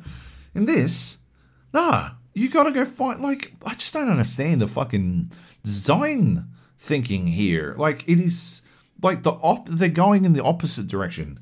Where where other games are trying to give you more opportunities to like yeah, to only die, to almost only ever die to combat, right? That's the, the idea of a battle royale game is that you die in combat. If you're dying to the zone, right, that is a bad experience, right? That's a fuck up, and every battle royale tweaks that shit constantly. They're t- tweaking the speed of the fucking zones. They're tweaking the the time you've got to loot. All that kind of shit is always being adjusted. And yet, in this one, right, it's like they they've only considered dying to the zone as the bad experience. But dying to the fucking map is also an awful fucking experience, and I don't understand why it exists.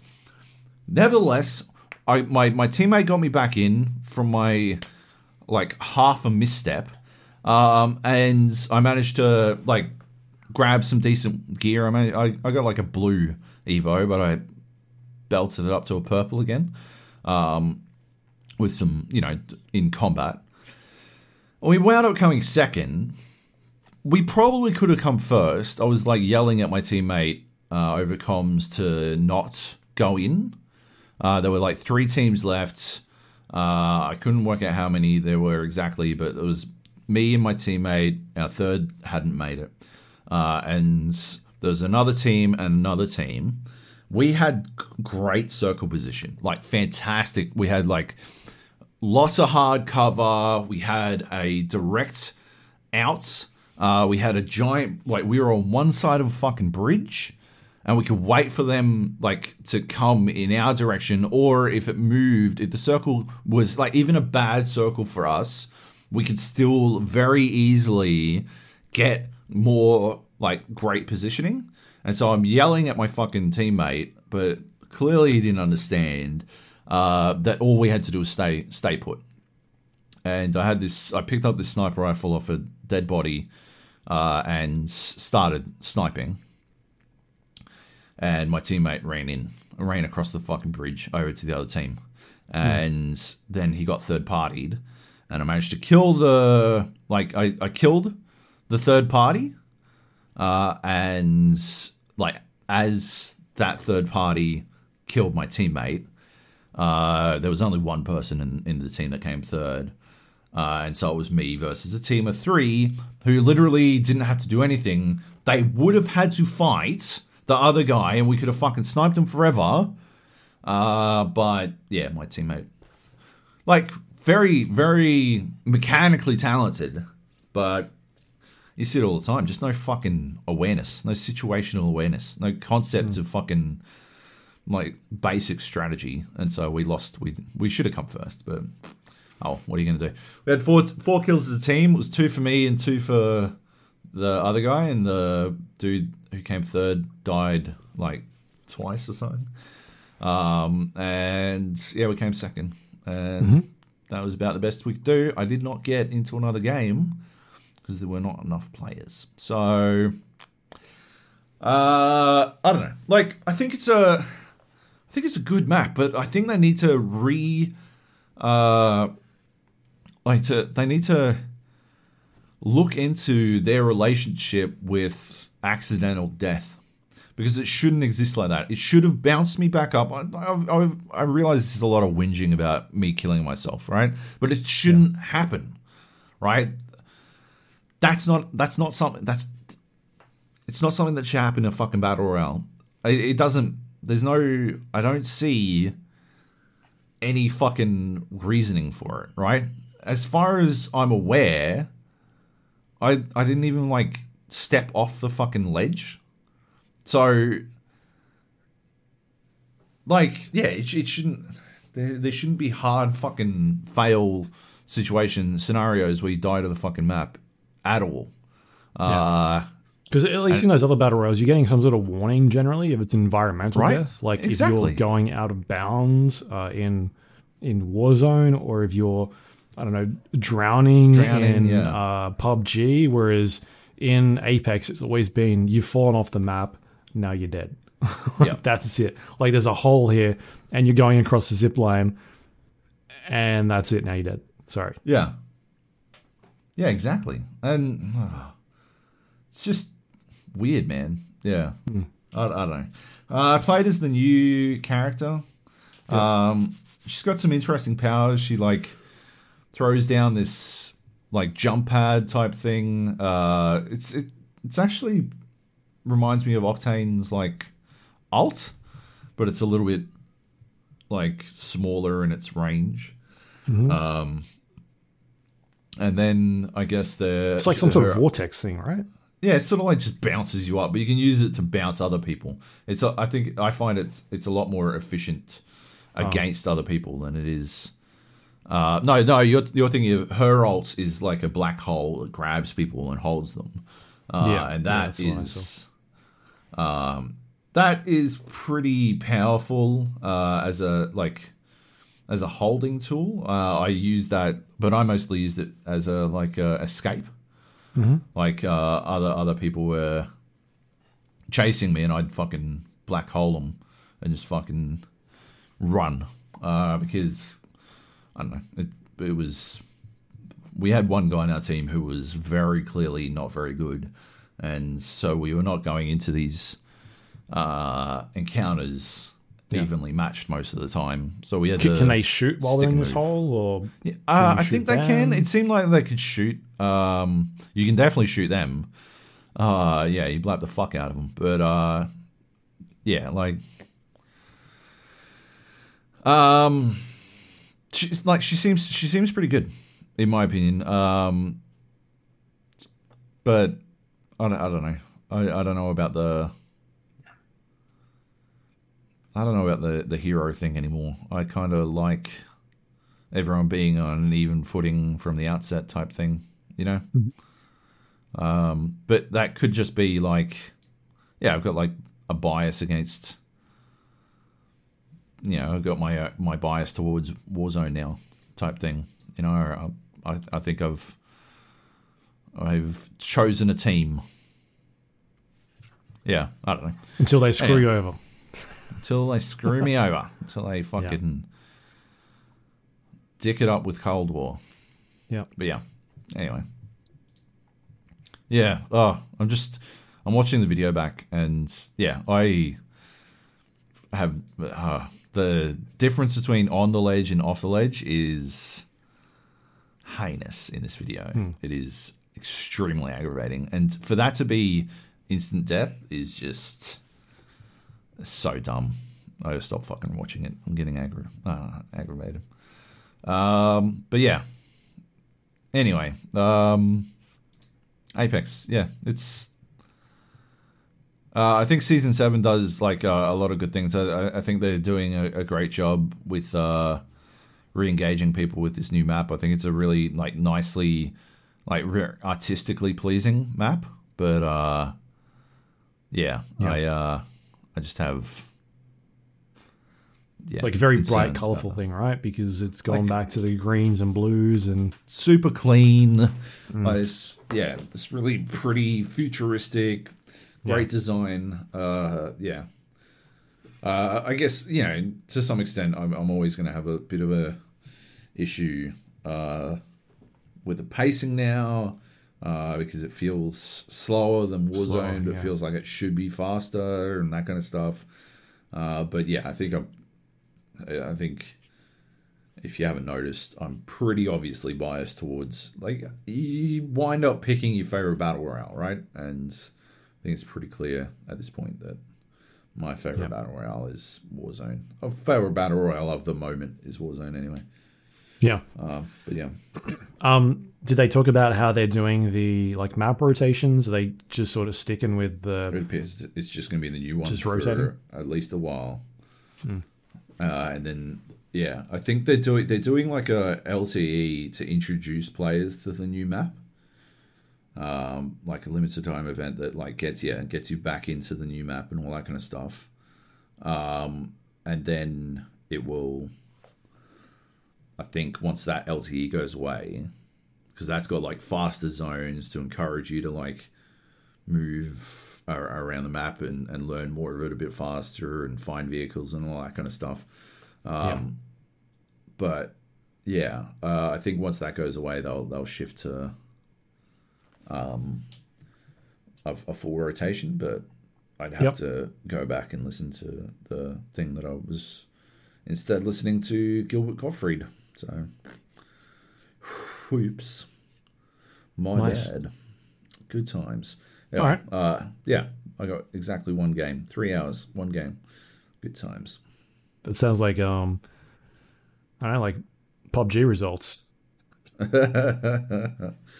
If they put bots play- into this, then I might have uh, Would have been got alright. more games. All right. Fair enough. What else you got here? Destiny 2. So, uh, Beyond Light is just around the corner, and uh, I've been commissioned to do some work uh, around Beyond Light.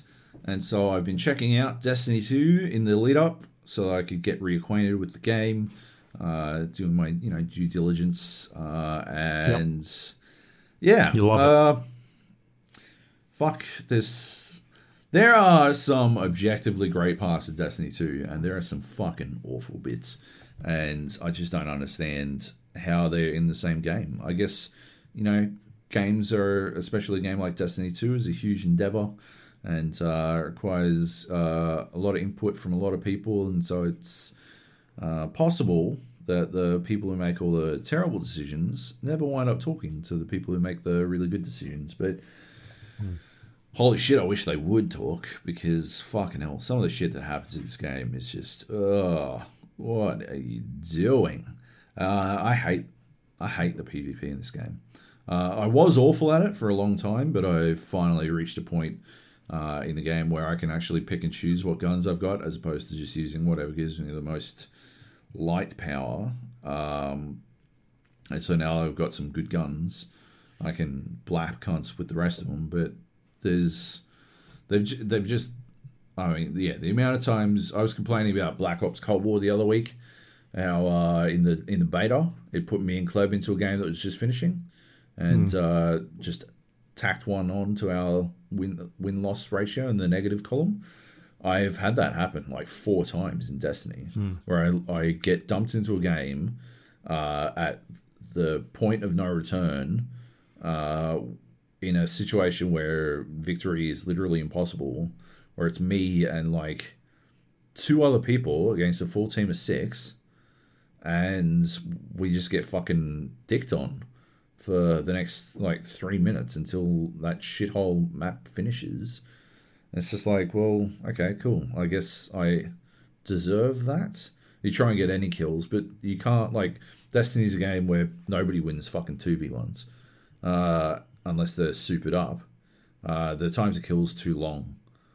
Um, so, you, yeah, you just. And, and half the time, the auto aim shits the bed as soon as there's more than one target on the screen. It just sort of fucking loses its mind and can't fucking acquire a target correctly.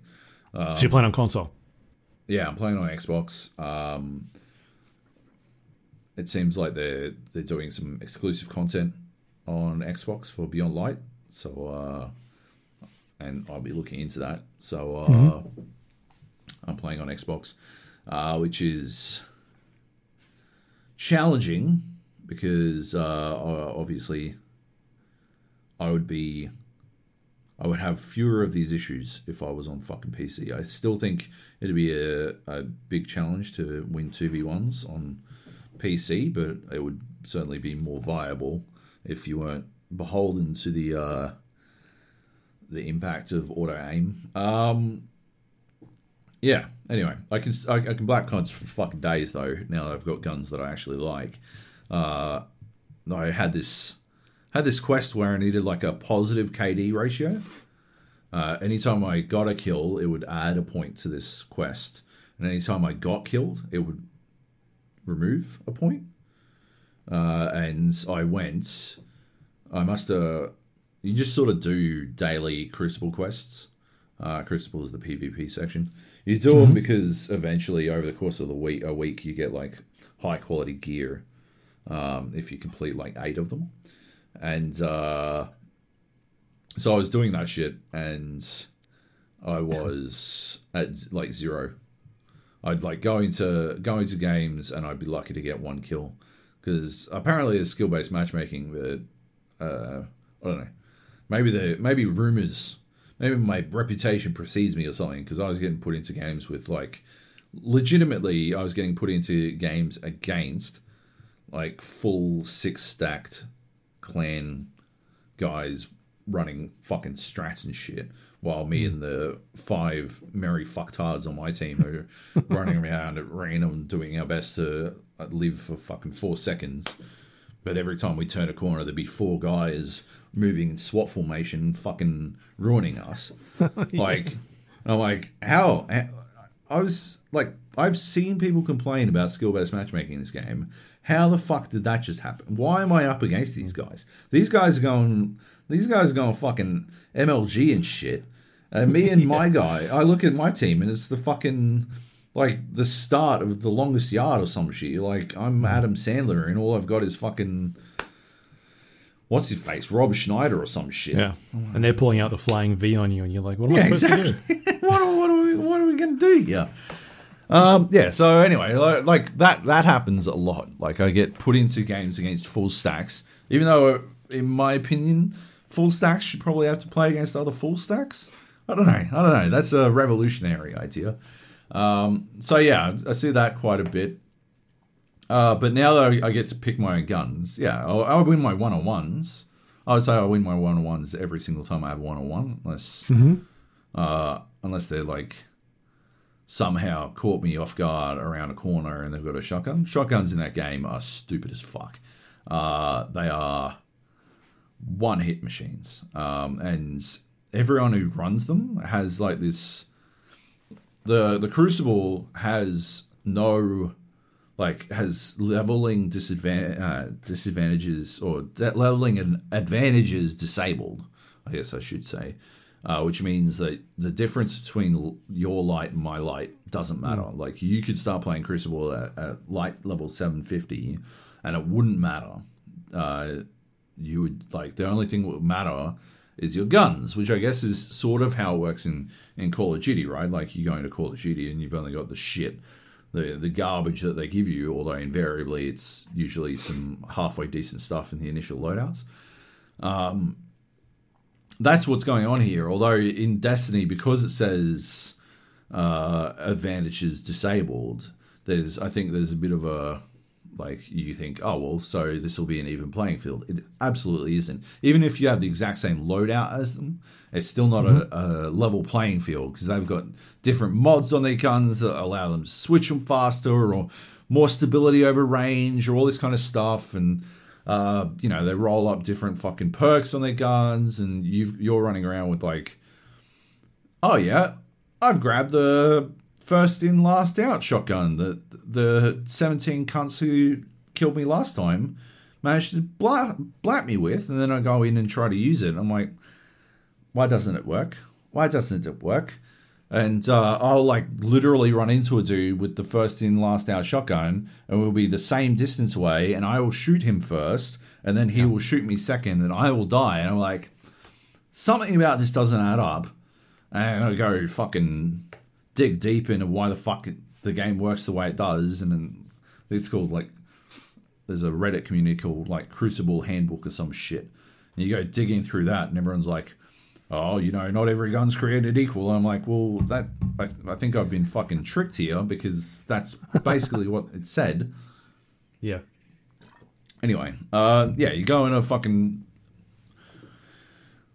Now I can win most of my fucking. Well, yeah, I would win way more than half of my fucking 50 50s. Uh, now I've got good guns. Uh, and yeah, I find that I can do pretty well in uh, in the Crucible. However, the people who play Crucible apparently just do whatever the fuck they want. I was posting on our Discord channel in the Gap uh, yesterday. Uh, I had two games in a row where the best players or the the players with the highest, like I don't know, ranked highest on my team, had zero captures. I exclusively play control, except when a quest tells me I have to play something else. I exclusively play control because if I'm playing a fucking shooter, uh, I'm playing domination, and control is just domination. And yeah, I would have, I every single time I have the most caps on my team, and where we lose, we lose, and the person with the most damage and kills, and clearly is the best player on our team, has zero caps, like none. They don't even try. Like the scoreboard screenshot doesn't show this right? It's not reflected in some numbers, but you can literally watch them run away. Like they will kill everyone on sight and then they just run away without capping. Not putting together that they would get more points if they just fucking. And then, like, it makes me wonder what I'm missing. Like, what are they doing? Like, is this. Have they got, like, a quest where they need to kill like 40 cunts or something, right? And or is there a quest where they lose points for capping spaces or something, right? Like is there is there some quest some exotic quest where oh, never play the fucking objective because that'll get you in trouble or something? Like is is that what I'm missing here? Like I don't understand if they cuz in uh in control, right? Unlike domination, you actually get more points for your kills when you uh, uh, like the more zones you you capture. So it's actually like it's not a good solution, but it's a halfway decent solution to the common issue of domination, where you are like you objectively your best strategy is to cap two points and leave the third uncapped because then you know where they will spawn. And as soon as you cap that third spawn, uh, that cap that third spot, you don't know where the fuck they'll spawn anymore, right? Yeah. So you, your literal best strategy in Call of Duty for domination is to leave C uncapped. In uh, in Control in Destiny 2, if you cap all three points, uh, you get triple the, the score. So you actually tick tick up a lot faster. Like each kill is worth more. Plus, mm. uh, it gets to a point like it'll just like call the game over. It'll be like it gets to a point where once your score is large enough, the deficit is big enough, it's just like I'm calling it there. The game is over, and they will just finish. You don't like normally games go to, to 150 points, but I've had games that have wrapped up at like 60 because the deficit is that big. They're just shot. They're just like no, we're done. Uh, yeah, I'm not not bothering anymore. Um, like there, I don't think it's a great solution, but it is a halfway decent solution to the idea of deliberately not capping a third point in uh, in a domination mode. People, but like guys just don't do it at all. They'll just like, nah, I'm not going to cap. I'm good. I'm just going to go kill things. I'm playing fucking team deathmatch apparently, uh, despite the fact that we lose. And then you look at the other team, and everyone on their team captured fucking points, uh, and they won. And you get more fucking valor, which is your like crucible fucking ranking. You get more of that for winning games than you do for losing. It doesn't matter how many fucking kills you got. You get more if you won. Like flat out. So why the fuck do they not Oh my god, it is aggravating. I have deliberately not plugged my my uh, mic in. You can like join a each each uh, crucible match or raid or sorry no not raid strike or like anytime you're doing group group stuff it creates a voice channel that you can actually jump into and you can talk to people and you'll see at the start of a crucible match like it'll be like voice channel created and like everyone will jump in. And i'm actively not jumping into it because i'm gonna fucking tee off for these cunts. I 100% guarantee it. I'm gonna get fucking banned from xbox live uh, for fucking losing my shit at these fucking morons because I just don't know what the fuck they're doing. I've got no fucking idea. Um, anyway, so I hate PvP. Uh, I am no longer terrible at it. I've played enough of it that I'm fine at it. Um, I don't know why I did. I think because it's the it was the easiest way. There's there's this so yeah, I guess this leads in pretty nicely to one of my favorite things. There's this thing called the Haunted Forest that mm-hmm. they've got going on at the moment, and uh, the forest, the, the infinite thing. Yeah, exactly. Uh, but the infinite forest is like this sort of uh, randomly, semi-randomly generated, um, like level that, uh, like, it sort of constructs itself on the fly every time, time you play through it. And the haunted forest is that, but like Halloween themed. Um, but to get the rewards at the end of a haunted forest run, you need these like keys, these decipher codes or some cipher decoders or some some shit. I don't know. And I found that the quickest way for me to get them was uh, in Crucible matches. So I was just playing a shit ton of Crucible. Um, and yeah, then I'd go into the haunted forest. I've completed the haunted forest. I've completed all of the all of the achievements related to the haunted forest.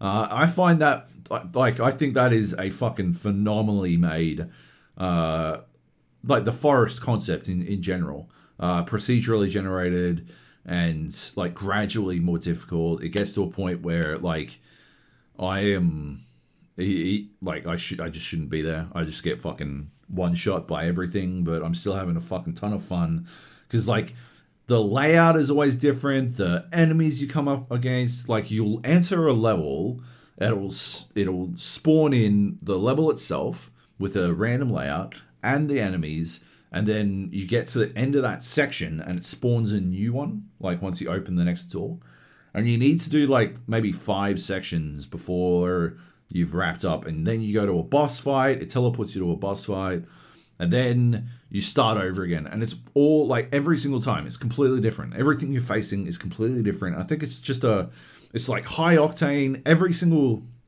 run wraps up in about 20 minutes because you've got literally a 15 minute clock counting down, and the only thing that that takes up any extra time is like there's a the clock doesn't count down in between the levels.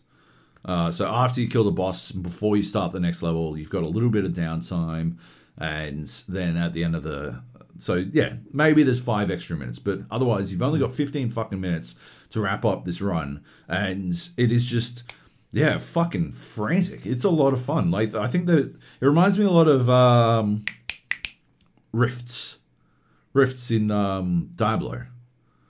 All right, yeah. I think I think that's you know I think it's on purpose, but they they have replicated the concepts really fucking well. And yeah, I just have a lot of fun running through those. So I wound up like yeah, doing all of that, like knocking out all that shit, and literally playing a game mode I fucking hate to earn uh, more keys to like to. I mean, that's I think that's I think that's fundamentally well designed. I mean, I wish I didn't have to play a game mode I hate, but if you're gonna do it some way, you may as well do it in like if you're gonna make people play games modes they hate, you may as well give them good fucking rewards. Like, and the the best thing about it was that the reward for me wasn't uh the the loot. It was the fun of playing the game, and I think that is that is what I missed a lot in Destiny. That is what I like. That's why I stopped playing Destiny in the first place. Was that I felt like I was only playing to get the loot because it's a loot looter shooter.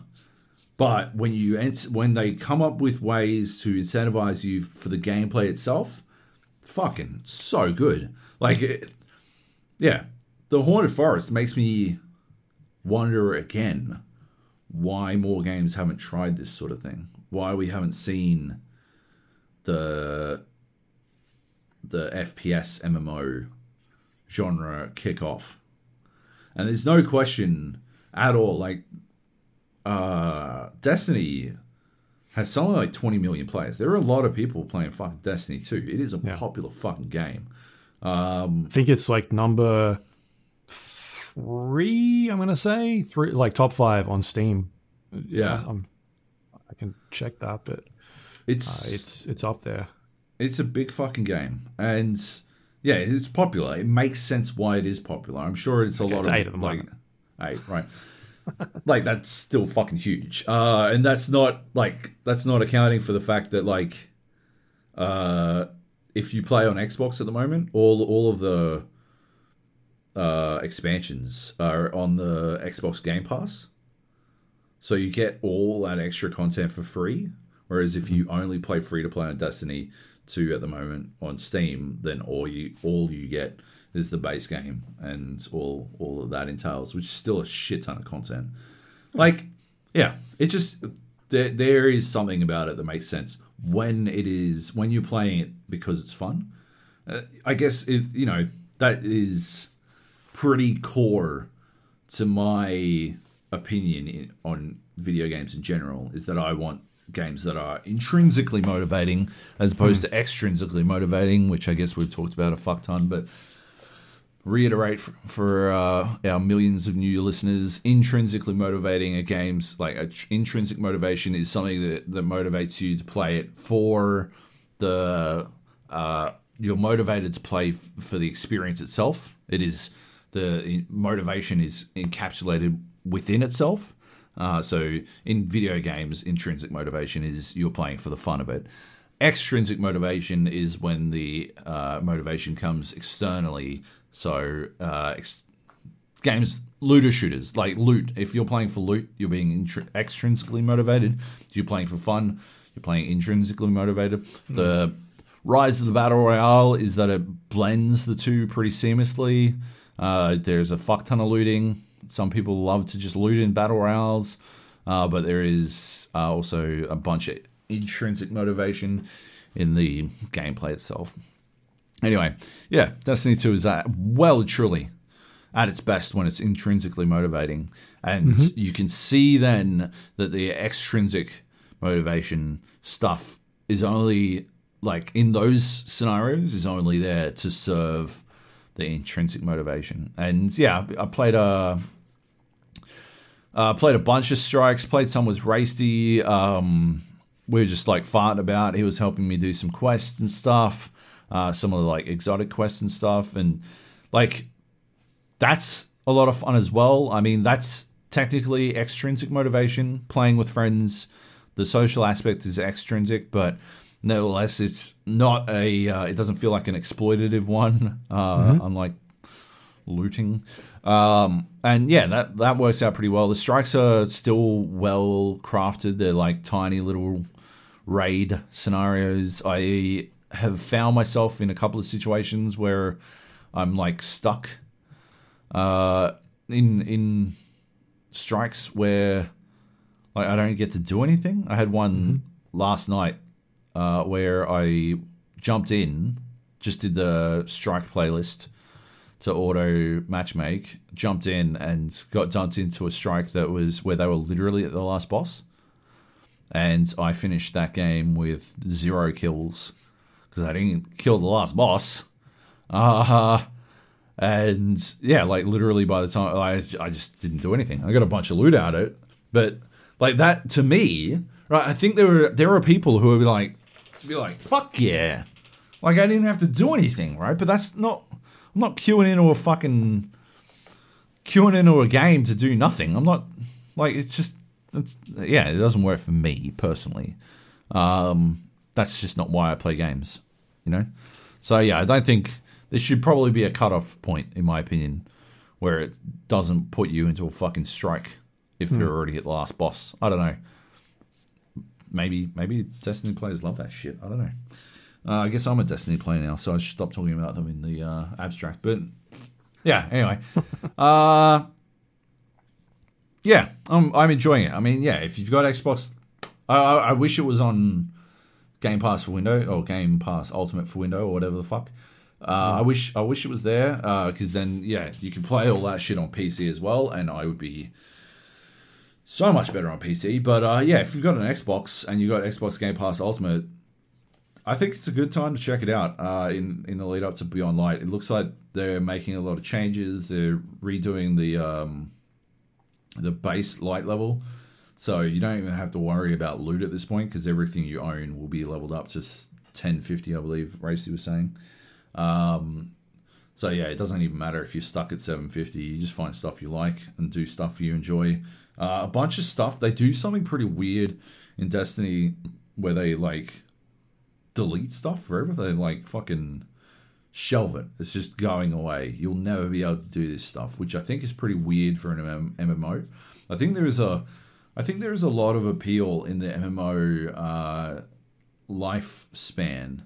You know, I think WoW Classic proves it even that there is a significant amount of appeal for the ability to go back and experience older content. Like content that you might have missed because you came in late or because you didn't play for a little while or whatever you know like i i always wanted to check out you know people people have such fucking fond memories about blackrock caverns or whatever. Uh, i want to go back and check out that and have that experience uh, but it's difficult to do in, in modern WoW. Uh, You can do it, but it's difficult to do because you level up so fucking fast uh, that yeah, you'll be like fucking level sixty five before you finish the first fucking trash mobs uh, in older or whatever. Like you just fucking you just belt through levels in the lower end now. Um, so you never really get that experience but you can still at least go back and do it. Like you Yeah. could still go back through those raids and and have a look at how they did them. And what WoW Classic I think proves that like they want to people want to experience it in the form that they were experiencing it in that moment. Destiny full blown fucking eats that shit in the ocean and is like, well, none of it existed uh, in this. Like you just can't fucking play it anymore. It's gone they won't trouble you anymore. Uh, and so yeah, there are a bunch of like exotic quests and regular quests and stuff going away. I believe they're deleting some of the Crucible maps, which I think is fucking crazy because I feel like I've like I was playing most of these maps when the game first came out, so I don't understand how they're gonna. Uh, like yeah, I don't know, fucking. how how is Call of Duty outdoing you on fucking maps at this point? Half the time they just fucking redo a version of shipment with a fucking basic fucking palette change, but they're still doing outdoing you on maps because uh, as far as I can tell, you're still playing the same six fucking Crucible maps from the fucking get go. Like it's pretty crazy. The and they're getting rid of some, so that's that's crazy. Well, but anyway, um, yeah, if you got Game Pass Ultimate on Xbox, I think it's worth checking out. I wouldn't play the Crucible. I fucking would not. I absolutely wouldn't. Don't bother about that fucking quest that I was doing. It leads to dumb shit anyway. Um, uh, yeah, just check out like the Haunted Forest in particular. You can play that at 750. Uh, you can play so much stuff. Everything's scaled to be played almost at, from the get go, which is fucking phenomenal. And uh, that game works really well when it's uh, uh, what's this? I got a good email. I'll, Once you're done, I'll, Okay. I'll tell you. Um, yeah, like it's just I don't know. It, it makes a lot of sense to me. Uh, the way that they've laid out the new player experience. I mean, if you're in it for the fucking story, get the fuck out of here. There's no fucking hope. None of it makes sense. The only story I give a fuck about in Destiny 2 is uh, anytime Zavala speaks. Uh, Zavala is um, the concierge dude in um, John Wick. Uh, Lance Reddick Yeah. fucking Christian Deville. Phenomenal. Absolutely amazing. Everything he says, the fucking best. I listen to him and then any and someone else starts speaking, I'm like, skip. Please skip. Go back to Zavala. I don't want I don't care. Go back to Zavala. All right, here we go. Here's the money. I just need him he should do every voice in the game. But uh yeah. Anyway. Uh no, you wouldn't you wouldn't pick it up anyway. Like I've been watching these things, trying to work it out. And uh yeah, I've been talking to people. They're like, "Oh yeah, uh, let me link you to a video that sums up the lore." And they, Yeah. I got linked to, I'm, I shit you not, Coral, a four-hour-long lore video. Four hours. And like, here you go. This will explain it. I'm like, Oh, okay, okay, Martin Scorsese, why don't you fucking calm down and give me the fucking cliff notes? And Why don't like, you just play it in fast forward? A two hour video now. genius, genius. Double they were speed. like, this four-hour video is the cliff notes. This is the shortened shit. I'm like, I've got a new, I've got a new solution. I don't care. Mm-hmm. Yeah. I'm done. Uh, so yeah, don't worry about the lore. You'll never pick it up. Uh, I don't think that there's anything they can do at this point. Um, but yeah, uh, outside of that, the play experience is quite f- new, new player friendly in my experience. Uh, and yeah, I think they they've done a good job with that shit. Just jump into some strikes, crew up with some people, and uh, have fun. And uh, the other thing is he's got like cross save, so if they ever do go and shift it, like open up Xbox Game Pass Ultimate for Windows to all Yeah. that shit, you can uh, pretty easily just like play your PC version, PC save on, or your Xbox save on PC, or vice versa, or whatever the fuck. Uh, it's it's like quite easy to do. Yeah, when I played Destiny 2 um, a couple months back, I grabbed my uh, PlayStation 4 save and transferred it across to the PC one. Um, so that was pretty Yeah, simple, pretty Yeah. basic. exactly. All right. Anything else to add? Right. Or are you done with that? I don't think so. Yeah, I'm all done. Yeah, what what what, what is this about? Oh yeah. So while while you were talking, I got an email sent through. Uh, we got a key for Ghostrunner. Oh, nice. So I'm excited to play that because hearing some good things about it. So I, I guess we'll talk about that one next week. Indeed. Um, I don't know. Did you put a request in for it or you didn't bother? Uh, I didn't yet, no, but I guess I should. I sent you guys a link. I know, and I just didn't do it. I've been busy. Okay. Yeah, fair enough. Um, I've also been very busy. I reviewed Watch Dogs Legion this week um, for Stevivor. Ubisoft sent through some early codes uh, last week, so I've been pretty full on with that one, uh, trying to get that out. So if you want to check out my complete thoughts, uh, you can go to stevivor.com, check out my Watch Dogs Legion review. Basically, um, this is a, a I guess a sequel to Watch Dogs and Watch Dogs 2 takes place in like a futuristic London where um a hacking group possibly person called Zero Day uh, launches an attack and a, a bunch of explosions go off across London and um, DedSec is to blame. DedSec's the hacking uh, group that you're affiliated with in Watch Dogs and Watch Dogs 2, and also now Watch Dogs 3.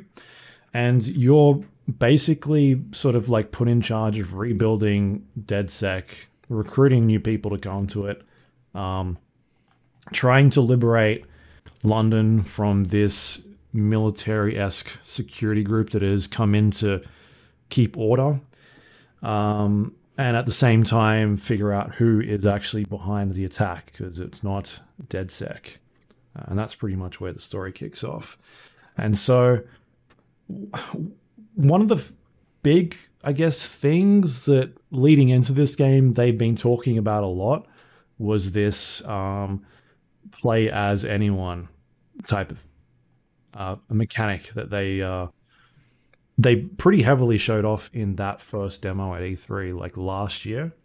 Um, and the idea behind it is that anybody out in the world in London, you can use your profile tool, um, similar to the one that was in the first two games. You pull up a bunch of information on each person, tells you like their name, um, their occupation, uh, and, and like a bunch of sort of really in-depth stats in terms of what abilities they've got Yeah. yeah, and that sort of stuff.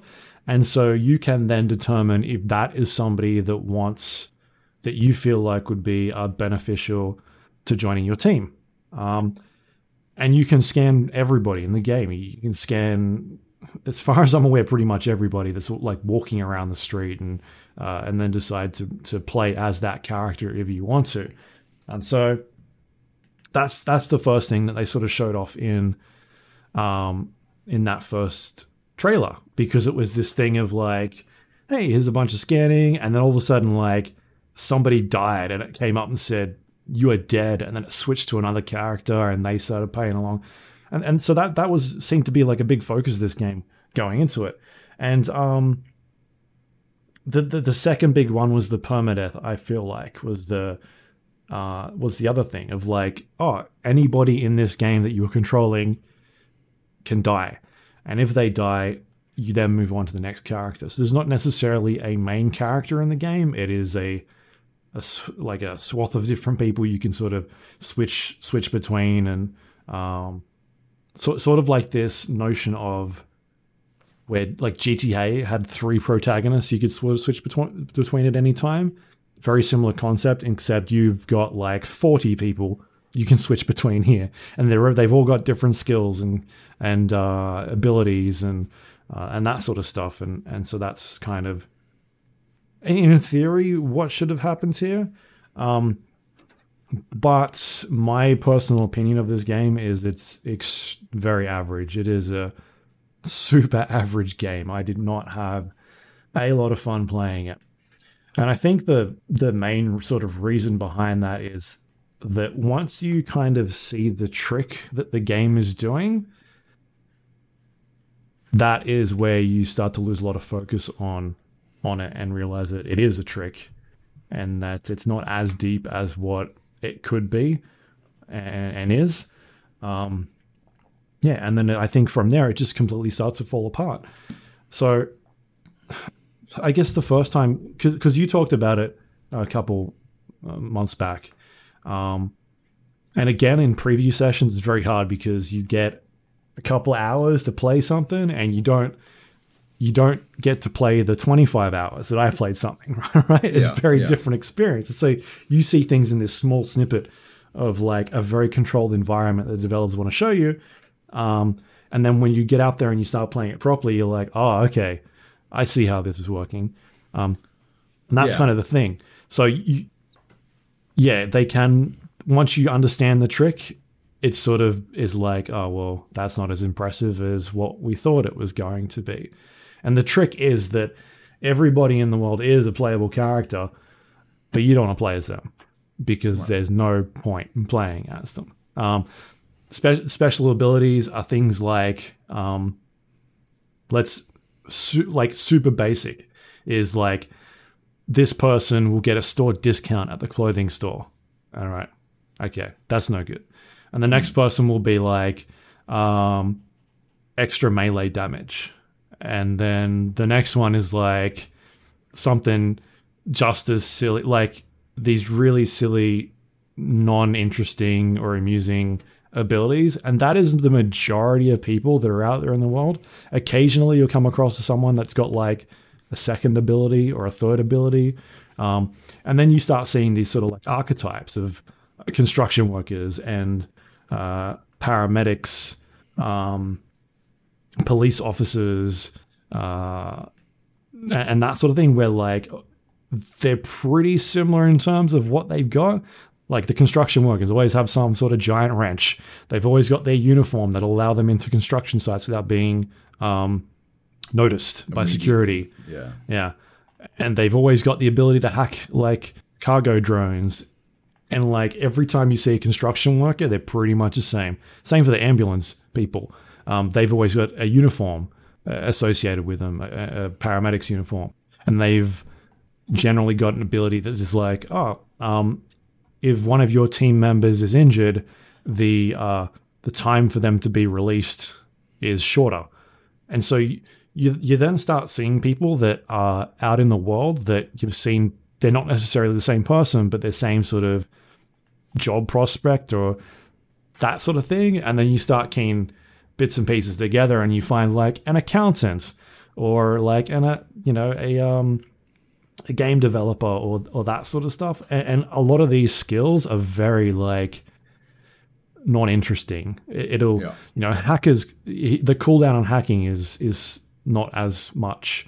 Or every time you hack something, you get a bit of ETO, which is their in-game currency. Um, and so yes, you can technically play as anyone in the game, but do you want to play as anyone in the game is the Yeah. real question. And that's unfortunately where it comes down to is that it's not fun to play as anyone in the game. Uh, there are sort of special interest characters that are around that you can find, um, and they're the ones that you want to try and get to. The, and for the most part, the game is sort of split up into a bunch of districts, very Ubisoft game, um, where you complete a series of uh, special missions and then you're able to liberate that area. And in doing so, that will allow you to get one of these um, special operatives that you can recruit. And they're the ones that usually have like a a breadth of uh, abilities that come with them and skills, and they're a bit more unique, um, which is cool. And then at the same time, you've got a bunch of uh, uh, sort of the, the game will be like, hey, there's a person here that might be of special interest, and they've usually got some weird or wacky, unique power. I guess the one you talked about was like the beekeeper, um, who I think you talked about the beekeeper. No, that Someone wasn't did. me. No. Didn't you talk about? start. Yeah, yeah. All right, they found the good one again. Oh. yeah, you said you said they found it right, but you did talk about it. Um, so like that is a special operative that you'll find, and their ability is they've got this gun that can shoot bees, and it it um it's like a special ability that's on a cooldown, and uh, it incapacitates someone for a little bit of time, and so like there's that, or there's a um like a football hooligan that you can find, and they're able to call in their mates to come help them fight. And you can find a protester that is able to gather a bunch of people around and has like a gas grenade. And, and so you start finding these recruits that are a bit more higher tiered level. Hmm. And they're the ones that start to get really interesting. But at the same time, their abilities just don't really like offer much in terms of the differences of, of attacking a certain mission. Like they've got these sort of abilities that you can use once every 30 seconds, and that's probably about it. And they're usually like these one note, like, oh, I've used it, and now I just kind of have to play the game that I have always played. Because at the at the end of the day, it's majority of the time it's a, it's a, supposed to be a stealth game. You can obviously go into it not as a stealth game with like a machine gun and just shoot everybody. Um, but they try and give you options to be a stealth game. So uh, there's obviously a big emphasis on on on hacking as well that's in there. Um, they really haven't done anything to change the hacking in the Watchdog series. If anything, I would say it's a step back. Uh, the one thing that I noticed pretty quickly was the other games used to have this feat, this mechanic where if you were hacking something, people would notice around you, like they would hear it happening, I guess, and they'd start looking for the thing that was being hacked. That's completely gone. It's it's Yeah. just a lot more streamlined now. You you're basically doing the same stuff. You're hacking cameras, you're downloading keys, you're opening doors.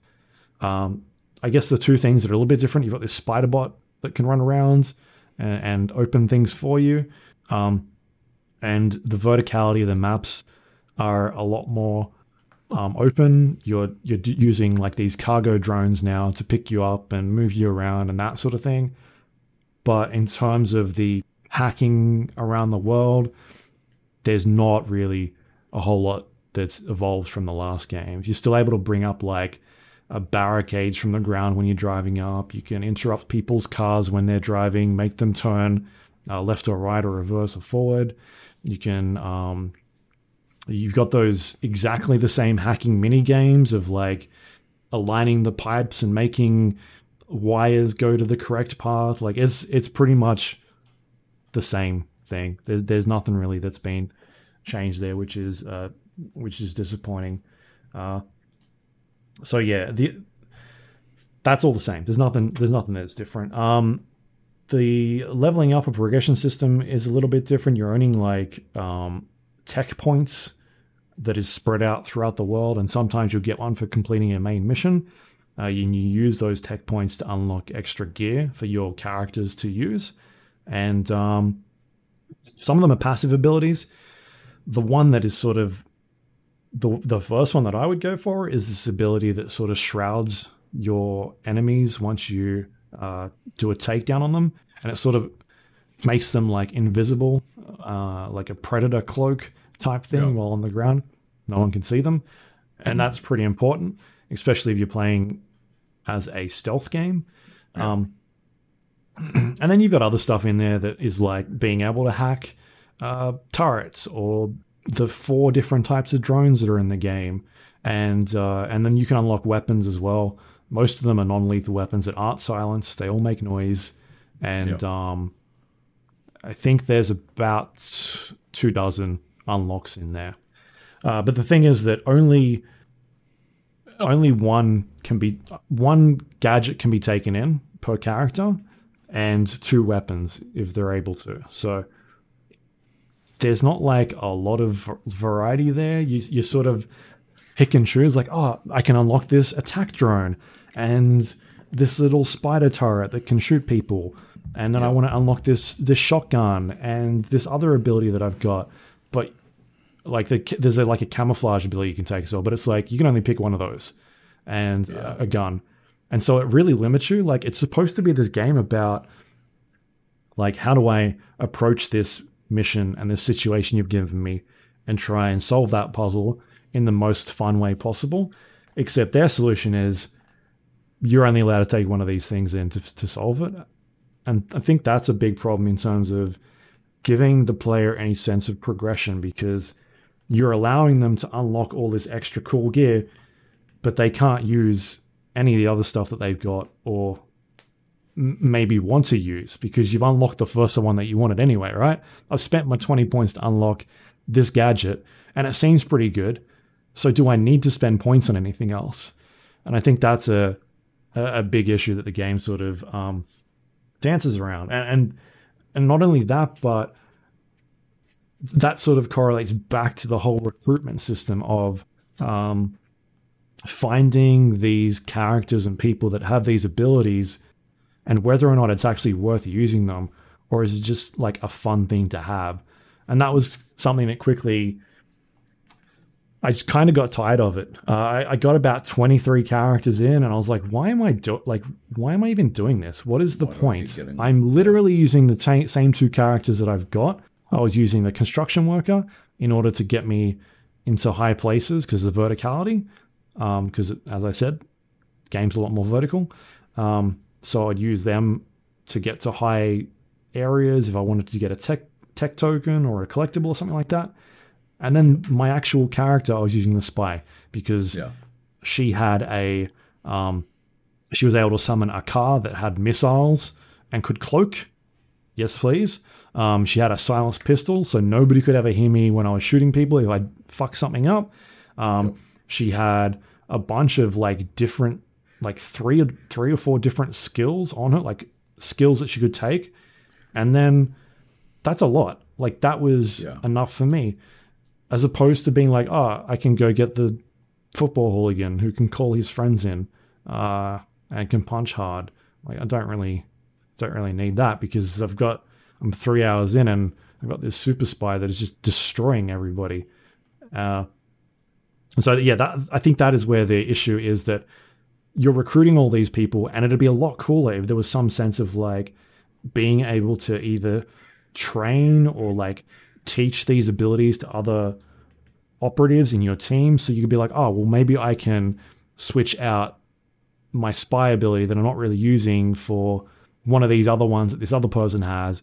And, and this sort of like uh, in my review i talked about it being like a um like a loot game where you're, you're playing loot games and the idea of a loot game is to go get better weapons or or you know better gear but Yeah. in this game you kind of you can literally find some of the best operatives very early on and there's no you point start with one, right? Uh, do you still start with like the spy?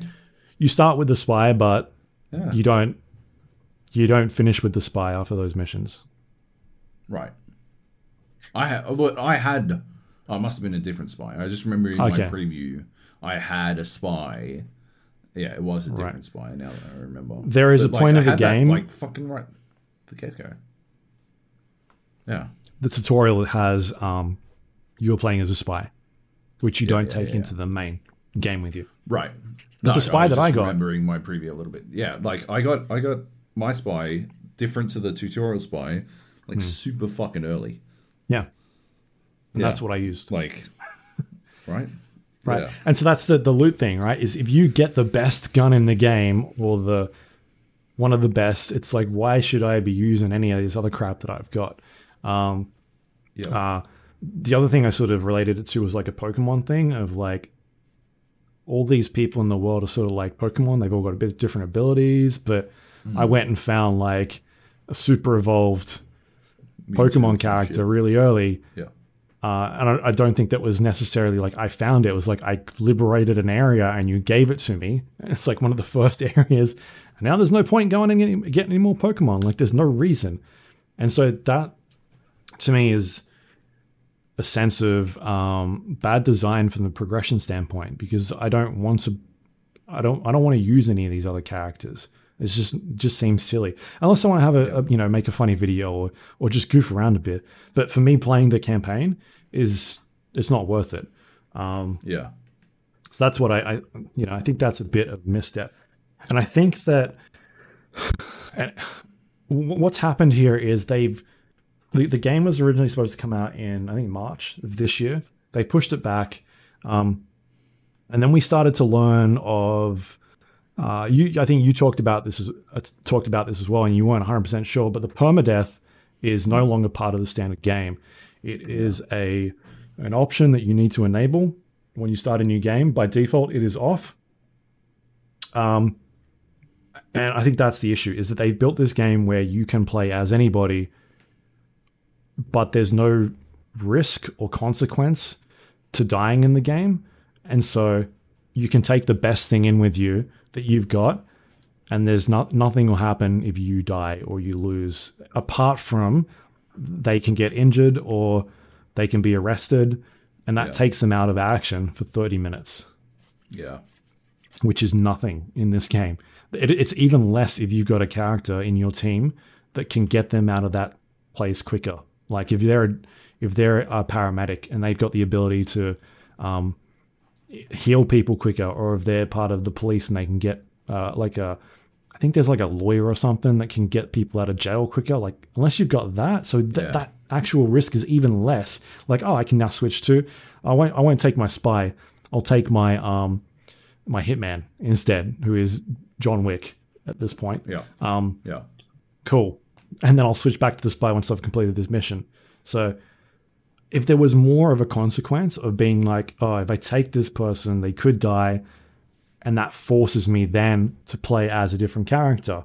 And and I think that is where the biggest fault is is that they they stepped away from that. Like they it's it's not part of the default gameplay experience and, and that's why i'd recommend if anybody is planning on playing this if you or you want to or you are play it on permadeath because i think mm. you'll have a an original experience like what the game developer or the, the creative director sort of envisioned for this game um, and it and also bump the difficulty up because i didn't die for like 20 hours in this game so i was like what happens when you die like ah, and so I I ended up dying, and she went to hospital. And I was like, ah, for thirty minutes, and I was like, is that it? Like, Yeah. all right, fair enough. Yeah. I will switch to one of the other twenty five people I've got in my team. So I, d- I appreciated that you did your review based on the default. I think yeah, uh, you were one of the only ones that I read that insisted on basing a review on that. I think it is important. I think it's important to review based on the default game experience because that is the intended game experience. And even if that's, you know, even if there is an argument to be made that it's not the intended game experience, but that's not uh, there. They should have put in a disclaimer that said yeah, the intended way to play this game, and I've seen a lot of games do that yeah, where where it'll be like you need to play this game on hard or Yeah, exactly. this option needs to be on we haven't put it on but you should play it on we we this is the intended way to play it and they don't do that and that's the problem Yeah. Yeah, exactly. Exactly. Um, yeah, so uh, I thought it was good that you reviewed based on, on the default experience. Yeah. Uh, because, yeah, that doesn't happen a lot. And I, I legitimately think it is the only way you should review games because that is the broadest uh, Yeah. cross section of players will play on the default experience. Uh, Um, even though you know, obviously, we we talk. You know, people who are listening to this are a uh, a higher class of gamer uh, who will tweak. Nobody plays on normal around here what are you Come talking about Do you like? Have you played? just sorry just quickly perm- the other thing i would recommend is put permadeath on anyway at the start because as far as i'm aware I, I couldn't you can't turn it off once you turn it on Right. sorry you can't turn it on once you've start with it off Start with it. Off. But I believe you can turn it on and then turn it off. I don't know if it'll go back on again, but at least if you're like, oh, this isn't working for me, you can switch it off. Because there is an option called Iron Man mode, which you can't switch it off if you do switch it on. Uh, it sounds very complicated, but in my playthrough of my campaign, when I did not put it on because that was not the default way to play it, I can't Yep. I can't switch permanent at the moment. I I need to start a new game. So at least if you switched on from the start and you're like, I'm not liking this, you can then kill it. So yeah. Anyway, what were Yeah. you gonna say? I was going to say, uh, have you played all that much with permadeath on? No, I haven't played with any of it on Yeah. anymore. Oh. I I um I was uh if I was not reviewing this, I wouldn't have finished this game. Right. There was a couple of times when I was reviewing it when I was like, I hate this. like this is fucking. Right. like, what am I doing to myself? Yeah. Man, it is like there's some cool things in there, like how everybody has a schedule for the day. You can you get a um you get an upgrade where you can like do a deep dive on each person and it shows you where they're going to be between the hours of 7 a.m. and 10 10 a.m. and then from 10 a.m. to 2 they'll be at this place and like their entire day is mapped out and it'll show you where this person will be if you're like oh I want to recruit this person um and you can just you can basically follow them out and they'll have they'll have like a little life going oh at two o'clock i'm playing chess with with uh with steve and then you you go find steve and steve and him are sitting there playing chess and you look at both their schedules and it both says like their full name like they're playing chess with this person like they've got lives and they go around and do things and, and like that stuff is really cool but but it's not it's not meaningful in any way like you can then recruit this person and they've generally got like a uh, some sort of ob- objective that you need to do for them. And for the most part, it's pretty repetitive. It's generally the same sort of thing that you need to go and do every time. Uh, and sometimes you can recruit people that are um, not happy with DedSec. Like maybe Right. they're affiliated with a different gang, but Yep. you can then go do a mission that'll make them like DedSec more, and then go do another mission to recruit them, like sort of put them on your side.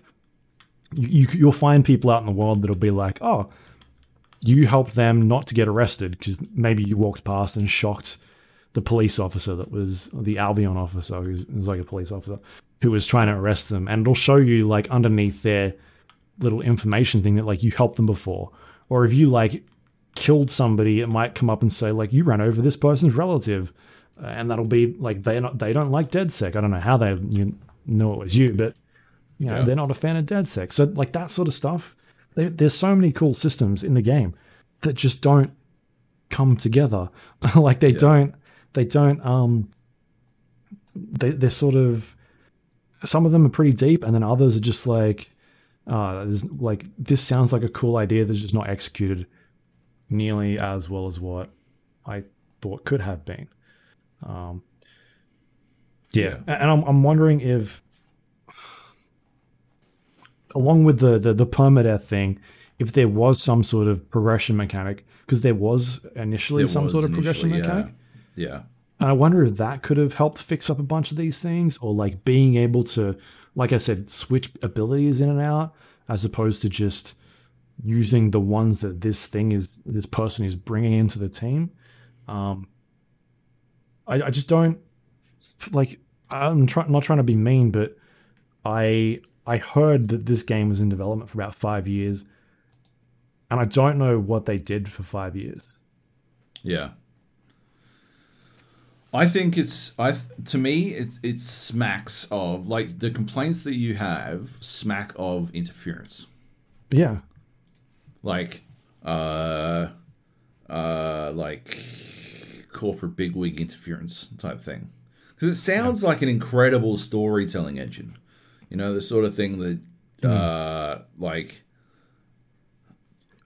yeah, you would you would find like if, if there was leveling, you'd have your spy, right?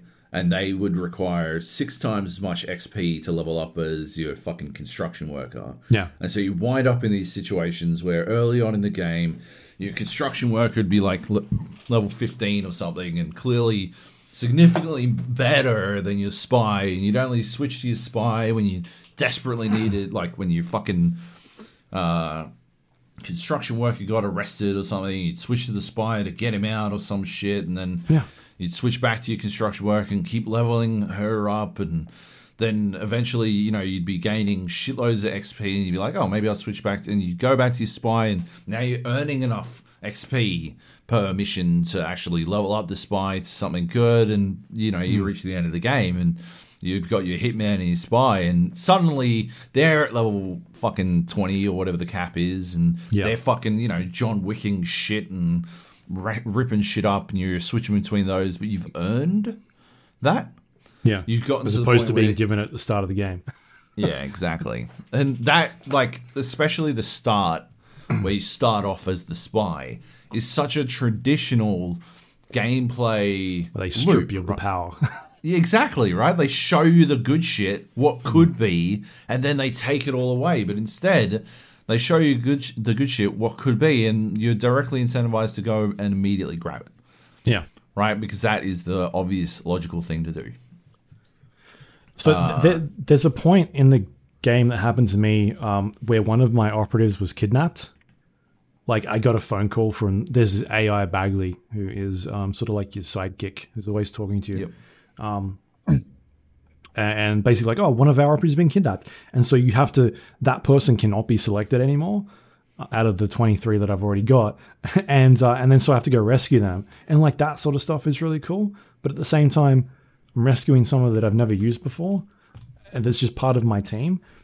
Like, I, I Yeah. feel like they should have, and maybe this was in there at some stage, but they should have leaned into so, some of this um, like XCOM stuff a bit more. Have the have the permadeath in there, and then take it even further. Have have like injuries, um, have exhaustion, so that people you take them on a mission and maybe they get injured, and you can't use them for the 30 minutes or like they're exhausted and you can't use them on the next mission like Yeah. some of those xcom gameplay elements and so it kind of- forces you to to switch around and play as somebody else and maybe level them up a little bit more but instead i'm just using the same character every time i go in and uh and i'm get i'm getting it done like i'm not having any issues the Yeah. it's not a hard game the ai is not very great um it's it's pretty pretty maybe even below average. It's it's not anything special.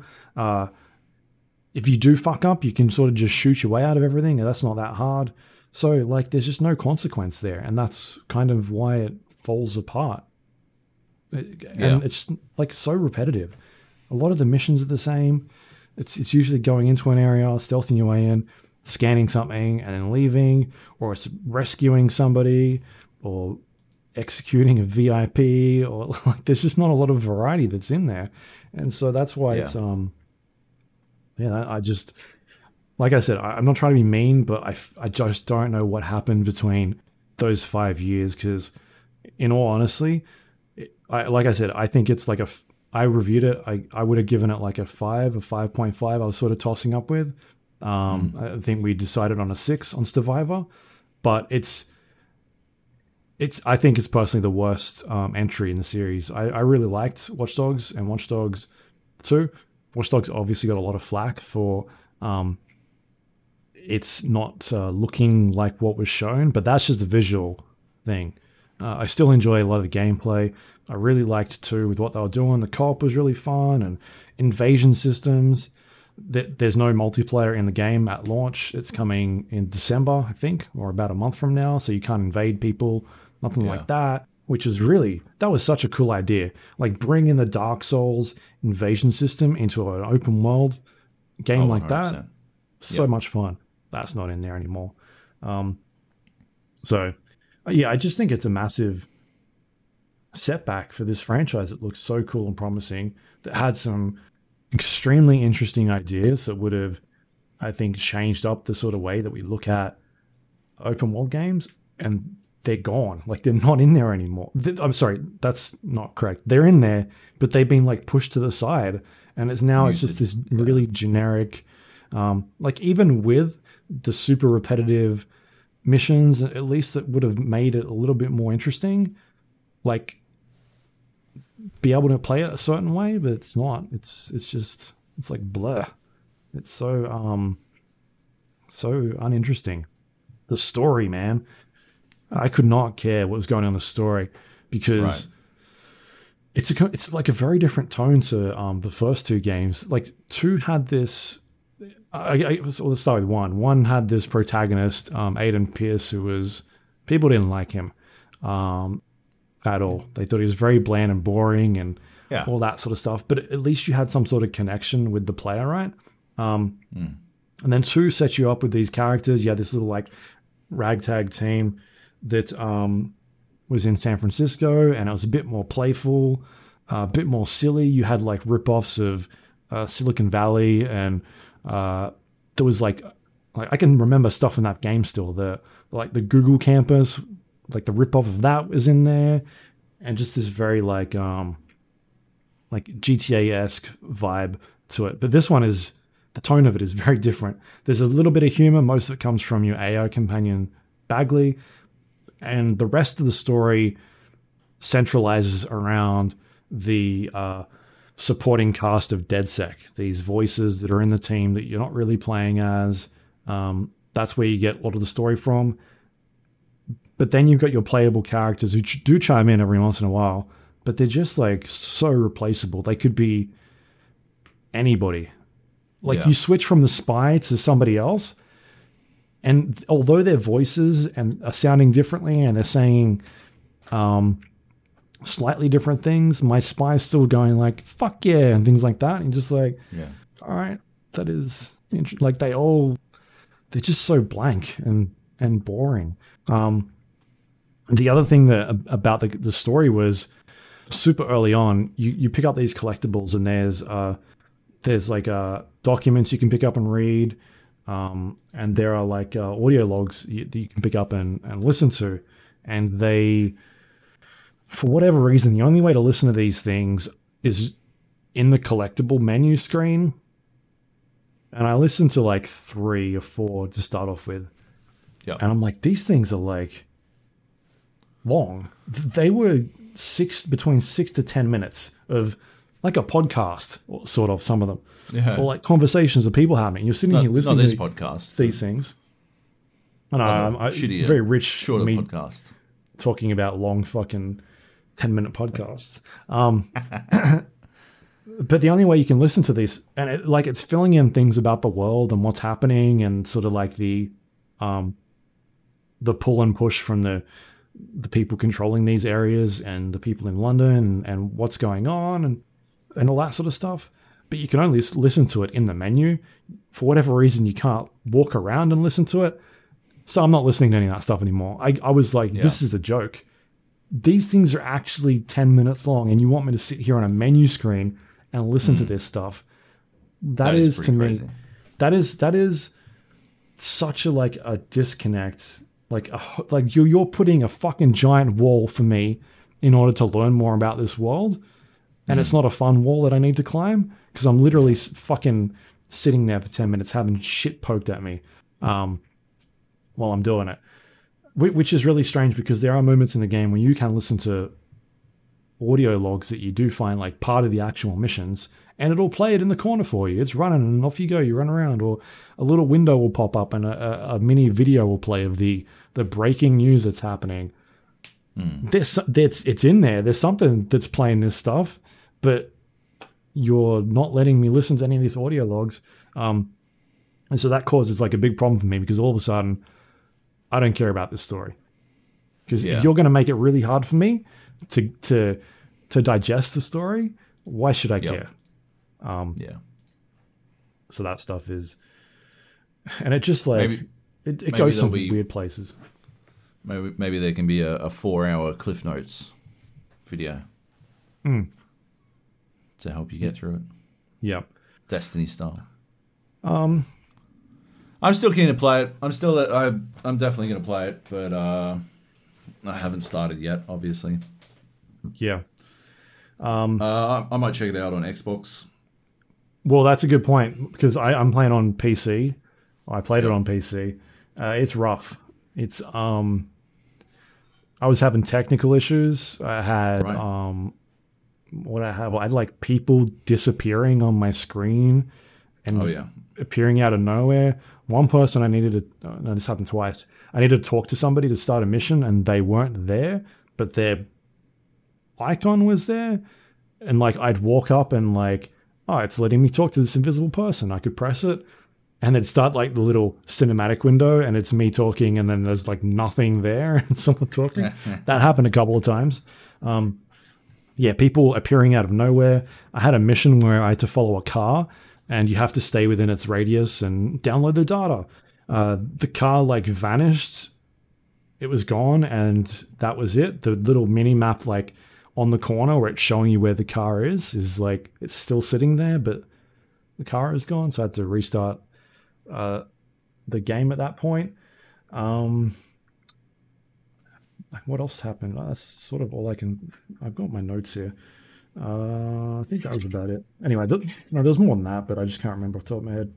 Um, the uh, oh, the fast travel system. Uh, I've never used a fast travel system as much as I have in this game because there was no point for me to fast to to to explore anymore regular travel. I- yeah, the collectibles didn't mean anything to me. Um, There's an in, there's an in-game currency in the game. This this coin. The only thing it is used for is buying cosmetics. So I don't need to buy. I, I think I spent zero money in cosmetics because I'm like I don't give a shit. right. All it is is probably a, like um. No, I did buy some masks, but I didn't buy any T-shirts or anything like that. Right. You can walk around and find masks.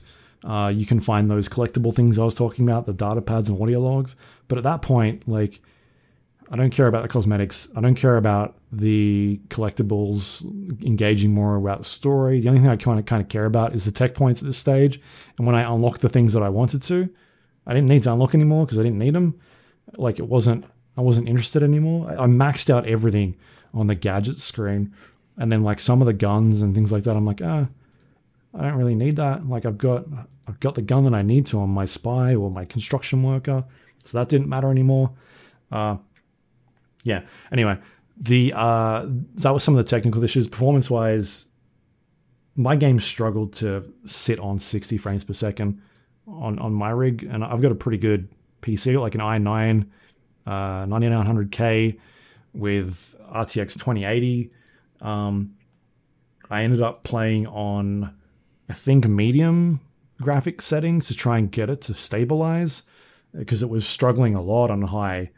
And uh, I had ray tracing on at one stage. And I ended up switching it off because it was just sometimes I'd have like 80 frames per second, other times I'd be going down to like 40. It was just very like inconsistent all over the place. Um, but in saying that, it's it's got one of the best benchmarking tools in a game that I've maybe ever seen. uh, Yeah. It does this really cool thing where you run your benchmark test. The, the only ones that I can sort of compare it to is like the um, uh, the Unreal Engine stuff, like the the Gears benchmarks are pretty good. right. Yeah. It, like it shows you a graph of the performance and where your dips were and, and that sort of stuff. But it's got a second screen on there where it'll be like, all right, here are all your options that you've got selected, and here is how they're impacting your performance. And so it'll be like shadows is set to high, and it'll be like CPU, GPU, and it'll have like a little bar that's either, you know, it's got three bars full on the GPU, which means that it's taking a lot of GPU power, or it'll be like one bar CPU.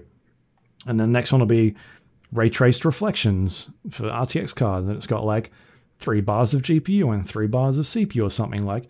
And it might say that it's like, you know, obviously taking a lot of resources. And then so you can look at your GPU and your CPU output, and it's like my GPU is using six gigabytes out of my eight gigabytes, and my CPU is sitting at 88%, right? And and it'll show you where the strain is on these settings that you're doing, which is so cool. Like the amount of games that I play where I'll go look for a YouTube video of somebody that sits there and toggles these things on and then runs a benchmark and then Yeah. toggles the next thing on and then runs a like and then tries to find out like what settings is causing the most amount of frame rate drops and then Yeah. do you need to have that stuff on like how much visual fidelity is it changing you whereas this benchmarking tool is just like here is all the settings you're using and here is what it's doing to your frame rate and if you switch it off you'll probably save this amount. Like it'll it'll show you how much you're saving. And um yeah excellent. Should be on every AAA game that is out there because done a really good job with that. Um but otherwise from from what I've heard there's a I read today. There's a patch coming out on PC to fix a bunch of the performance issues. It's not out Yeah. at the time of recording this. I don't think there are any drivers up at this stage. Let me just check. I checked this morning. That's pretty crazy. There's no game ready drivers because the game's out. Oh, there is something that just came up, Ah. except it's not refreshing the page. It's up right now. There we go. I can check it out after this. Um, it wasn't there a couple hours ago before I started the podcast. But the game ready drivers are now out for Watch Dogs Legions. I'd recommend installing that. Um, I will go see what that is running like after we've done recording here. And then also install that new patch it's supposed to fix. From what I've read, RTX cards, performance issues on PC, and a bunch of uh, performance stuff on consoles as well. So, yeah. Hopefully they can do something because it's so, it's just everywhere. Like it's so unstable on PC right now. Like I don't have a bad computer. I've spent thousands of dollars on this thing, and it's not even a year old. Um, and uh, it's it, I've actually got it below their recommended settings on those Right. that thing we talked about last week of like here here's what you should be running it on. Yeah. Um, I've heard about cards like 3090s that are trying to run this thing at 4K and struggle. like they're not hitting 60, like the brand new cards that have come out. yeah. So yeah. hopefully they've fixed whatever is going on in that game. But at this stage, my experience has been not great. Um, any other questions that you have about it? I don't think so, man. I mean, yeah, it's it's disappointing that you didn't have a good time with it. I'm still very interested to play it myself. Uh, I had an, you know I had a good time with my preview session. Although I will admit that I I feel.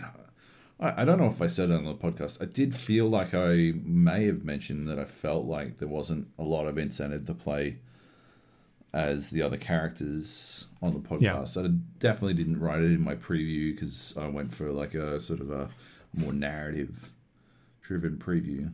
Um, Maybe that's the Yeah, thing, I- right? Is that I played for five hours, three hours, five hours, and I was like, yeah, I'm having fun. This is cool. yeah, yeah, And then you get 10 hours and you're like, this is getting very repetitive. yeah. And then by like hour 16, I'm like, I f- what the fuck? like, what am I doing? And then you get to hour 20 and it's still going. Uh, and I'm at that stage, I'm like, I don't want to play anymore, but I, I need to because I'm reviewing. yeah. like, that has not happened to me often in a AAA game. Uh, like, I talked about Spelunky a couple of weeks back when I'm like, oh, I'm not having fun with this game. I'm going to refund it. But I don't think I've played a AAA game that I've reviewed in quite a while when I'm like, I just do not, I'm not having fun anymore. This just feels like I'm doing busy work. and, it's, and it's busy work that I've already done that I did three hours into this game. Like, it doesn't show you anything new. It's the same. You, you're doing the same stuff at the end of this game that you've been doing five hours in. There's not much difference. And That's Yeah. where it's like so disappointing because it was absolutely one of the like Ubisoft's run. and We'll get to it soon, but like they've got a fucking banging slate the next six months, and I was just so pumped for all their games. And this was the first one, and I was so keen for it, uh, and it just completely disappointed me. Got it.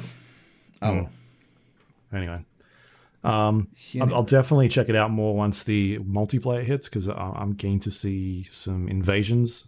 I like playing invasions in the original games, and they've got some some some other multiplayer content, uh, and they're doing some Aiden Pearce stuff with season pass as well at some stage. So I'm curious to see if that sort of fixes up some of the narrative with the massive disconnect between you and what's going on in the world because I mean, people Yeah. didn't like him, but it's a lot better than what's going on in this game.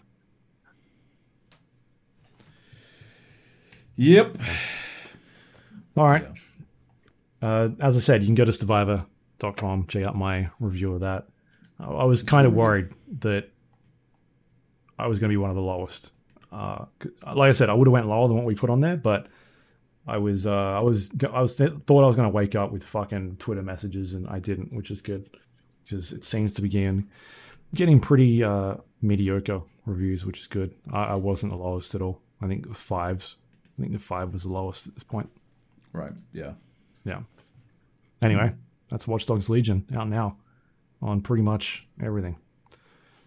All right, Cool. should we do some news? Let's do some news. There is a bunch of stuff happening. In particular, one story that I didn't think we'd be talking about, but here it is. Cyberpunk 2077 has been delayed. Fuck. I think we both said. I think we both said it, right? Never going to happen. Never is- gonna happen.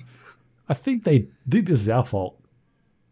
Uh, we may have jinxed it. Yeah, it's it's certainly possible. Hmm. uh, um, holy shit, man! when they were rolling out the Keanu Reeves ads at the um the NBA finals and they had buses out and billboards and all this stuff, I'm like, yeah, it's coming out. It's gone gold. They got ads everywhere. They just spent they literally have ads on during the NBA finals. Like that is big money. This game is Yeah, stuff. Someone someone sent us an email, right? Or something, or a message. Do you think it'll be delayed? And we were like, no. What an idiot. No. This person's silly. what a cl- what a clown question. We were like, we plan said. question next. Uh, holy shit! Yeah. Um, I wonder what state it must have been in if the day zero patch that was coming couldn't even fix all of the problems. Like either they're at this point so paralyzed with fear of not putting out the greatest game of all time because Yeah. expectations are at an all time high, or uh, yeah, it was like straight up taking like AMD computers out or something, you know, like it was like just fucking Yeah. executing any AMD CPU on fucking launch. Like that that is like those are the two options in my opinion. Either they're like they've reached that valve situation where it has to be the fucking greatest thing alive or uh yeah, it's it is catastrophic. Whatever is causing this delay is catastrophic. I think it's the former, personally. We've got some idea, right? Um, so they they talked about the the main reason is they're everybody's working from home at this stage.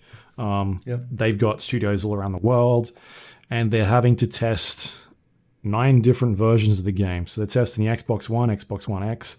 They're testing Xbox Series S, as Xbox Series X, PlayStation 4, PlayStation 4 Pro, PlayStation 5, PC, and Stadia.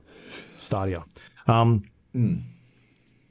From from what I've read and from what I've been reading on on Twitter posts from uh, media and that sort of thing, the the biggest problem is coming from the what do we call it now? Last gen consoles. So the Xbox Series, uh, sorry, the Xbox One X and One, the PlayStation 4, and PlayStation 4 Pro, which is going to be your biggest install base. And Yeah. they are not happy with the performance on those devices. And so Yeah. they're not willing to put it out as of yet. The release date has been moved from uh, November, was it 19th? Yep.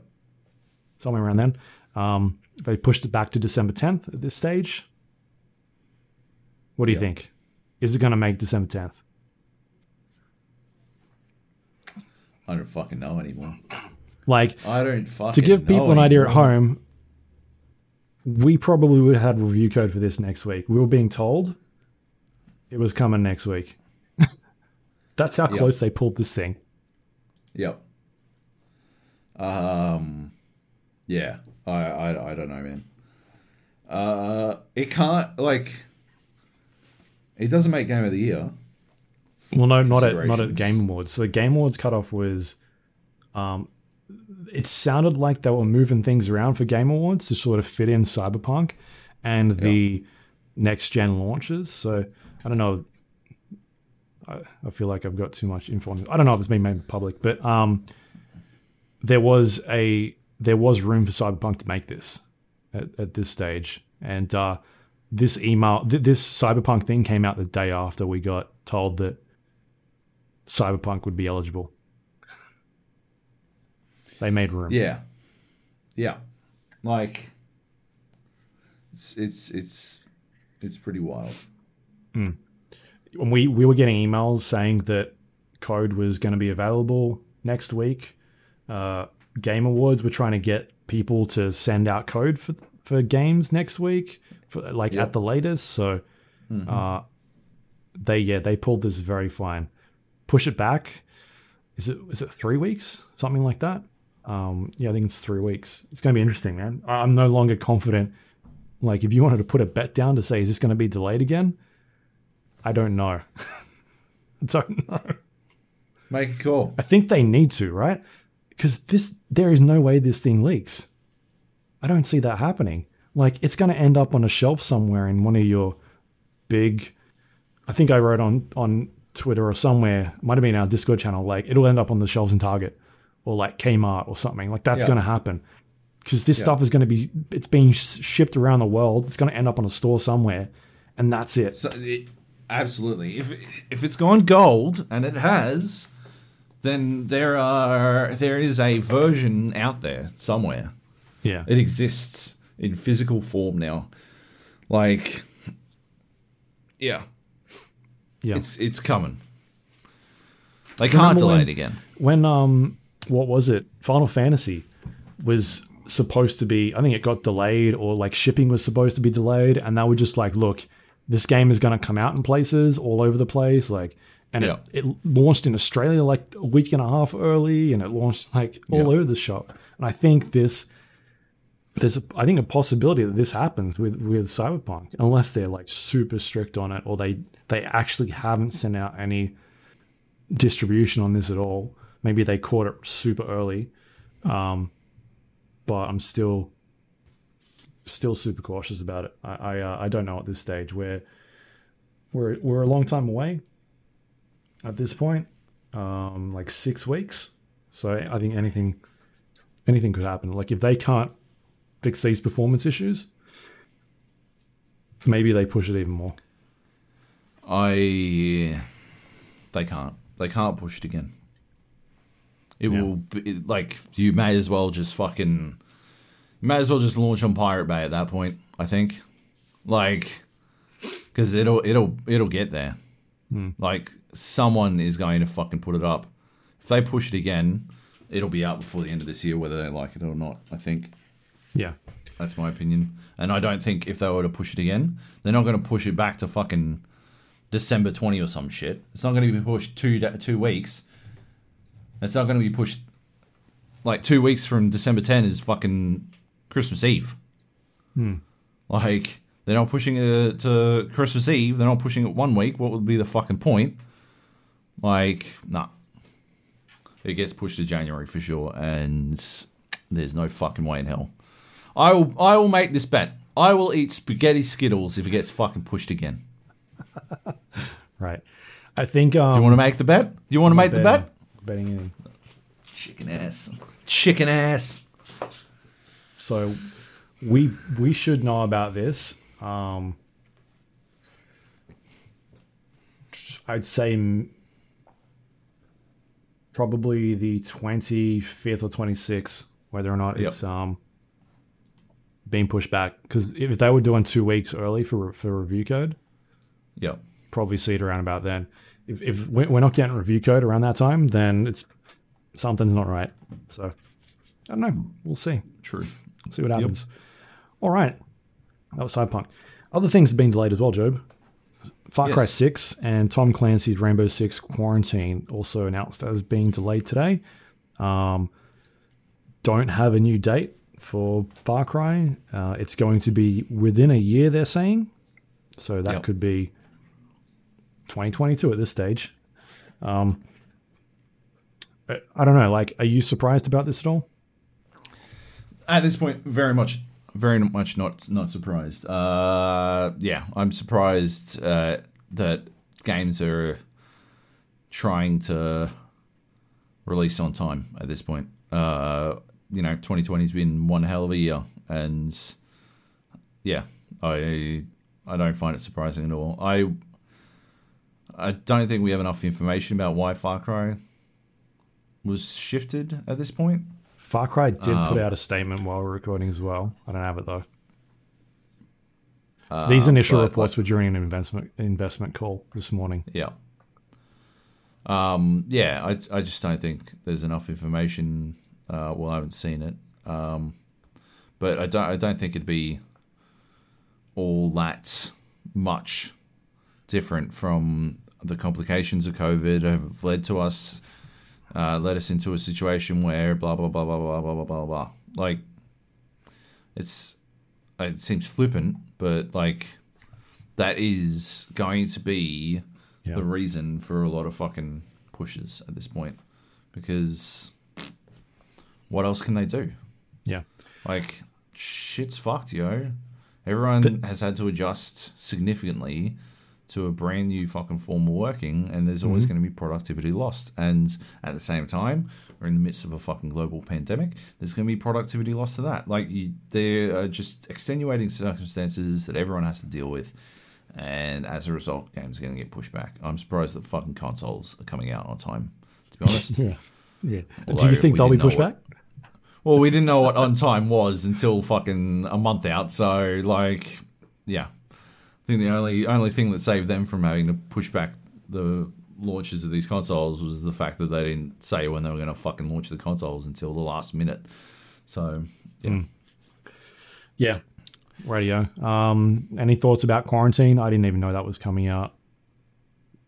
uh, Like at the start Uh, of next no, year, or if it just I'm got not- pushed back. yeah, I'm, I'm not surprised, but uh, Nah, no, no real thoughts. I guess. Yeah. All right. Yeah. Uh, next up, we've got Netflix is developing an Assassin's Creed series. Um, this one is being produced by the uh, same people that do Mythic Quest as well, so part of Ubisoft's um, TV team, I guess. I don't know. I, I feel like at least there's a chance, a good chance that it might be good. Um, judging by sort of Netflix's how they've been handling The Witcher and and some of the other stuff they're doing. So I've got my I've got my hopes a bit more up compared to what they did with the movie because that was a Oh, it couldn't be worse than the movie. It couldn't be worse. Can't you say know? that it might be. No, they'd have to actively be trying to make a worse something worse than that fucking movie. What I remember of it anyway, I was extremely drunk and I fell asleep in the movie theater. So, uh, Never found out what happened to Fassbender's shirt. It just never came back. who needs it? Uh, needs it? But yeah, uh, I mean, cool. If if it's good, good, and if it's bad, then buy. I don't care. It doesn't really matter. I think the Assassin's Creed series has potential for storytelling, but uh, I haven't seen that potential realized in the games, so I don't know why I would expect it to be realized in the movie or Yeah. in the TV series. As long as they address the aliens, Right? I'm in. I'm in. I just want to know what happens. As long as the aliens steal a fucking apple from the Pope, that's all that needs to happen by the end of season one, in my opinion. Um, yeah. All right. Did, did you Moving see? Did you see the Uncharted um, pictures? Tom Holland's Uncharted. Yeah. Everyone's like, "Oh, he looks so much." No, I don't think he looks. He looks like Tom Holland, dressed like Nathan Drake. But Yeah. whatever. Do you want to make a bet on whether Nolan North has a cameo? Because I think he does. Why would Why would I make that bet? It's almost definitely happening. It's Yeah. like ninety nine point nine nine nine percent happening. The stakes you'd have to make such exorbitant stakes, and seeing how you don't live up to the bets that you do lose, uh, I don't think I'll make any fucking bets. All right. Next up, we got FIFA. Loot boxes have been ruled gambling in the Netherlands. Joab has more on this story coming up next. Uh, yeah. So um, this is a bit nebulous. My grasp on this story because it's from earlier today, uh, and it's out of the Netherlands, and I don't speak. We should ask Kleb to get on.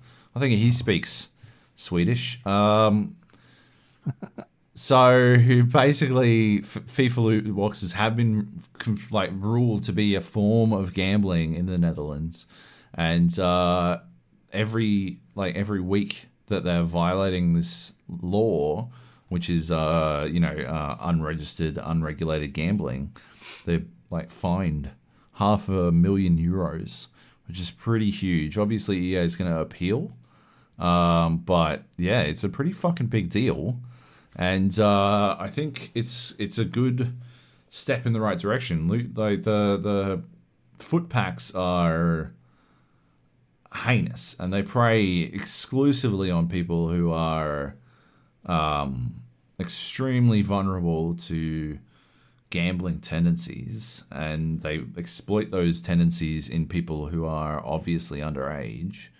So uh, yeah i think it's important that, that they do something about this shit. Like we've spoken about this before but activision 2k ea they've all got literally fucking they have machines working overtime to work out the best way to exploit your fucking tits off. Uh, and they know exactly what they need to do. And so, yeah, I think it's important that they lock this shit down, especially in games that are targeted at children, which a non violent game like FIFA is. Yeah. So, good. I want to see more of this shit. Awesome. That's it. That's all I got. Um, Oh. Next up, we've got this is uh, breaking news while we're recording. Call of Duty Black Oh. Ops Warzone will integrate in December. Um, so this comes Where'd from you see this? Activision.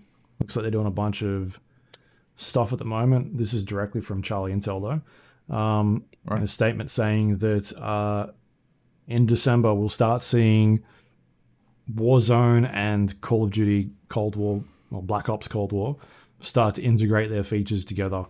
Um, yeah, and so Right. it's not going to launch. I guess day and date. Warzone it'll take some time for them to bring uh, the progression stuff uh, across. So what they're saying is basically the stuff that you're earning in Black Ops Cold War will transfer across to um, Warzone. So like your cosmetics and battle pass content and that sort of thing. Um, Yeah. But then they got to start bringing in a bunch of the weapons and I guess me- I don't know mechanics. I'm guessing at this stage, but we'll start seeing that stuff in December. So it won't be day and date, which uh, yeah, should be interesting. Definitely keen to see what they do with that. Any thoughts? Uh yeah. Um that is later than I expected, to be honest. I didn't yeah, I I, I, I don't know if I expected it to be day and date, but I uh, I thought it would be a lot closer than December, maybe like a week after or something, you know? Yeah, It's odd to me. yeah, Oh.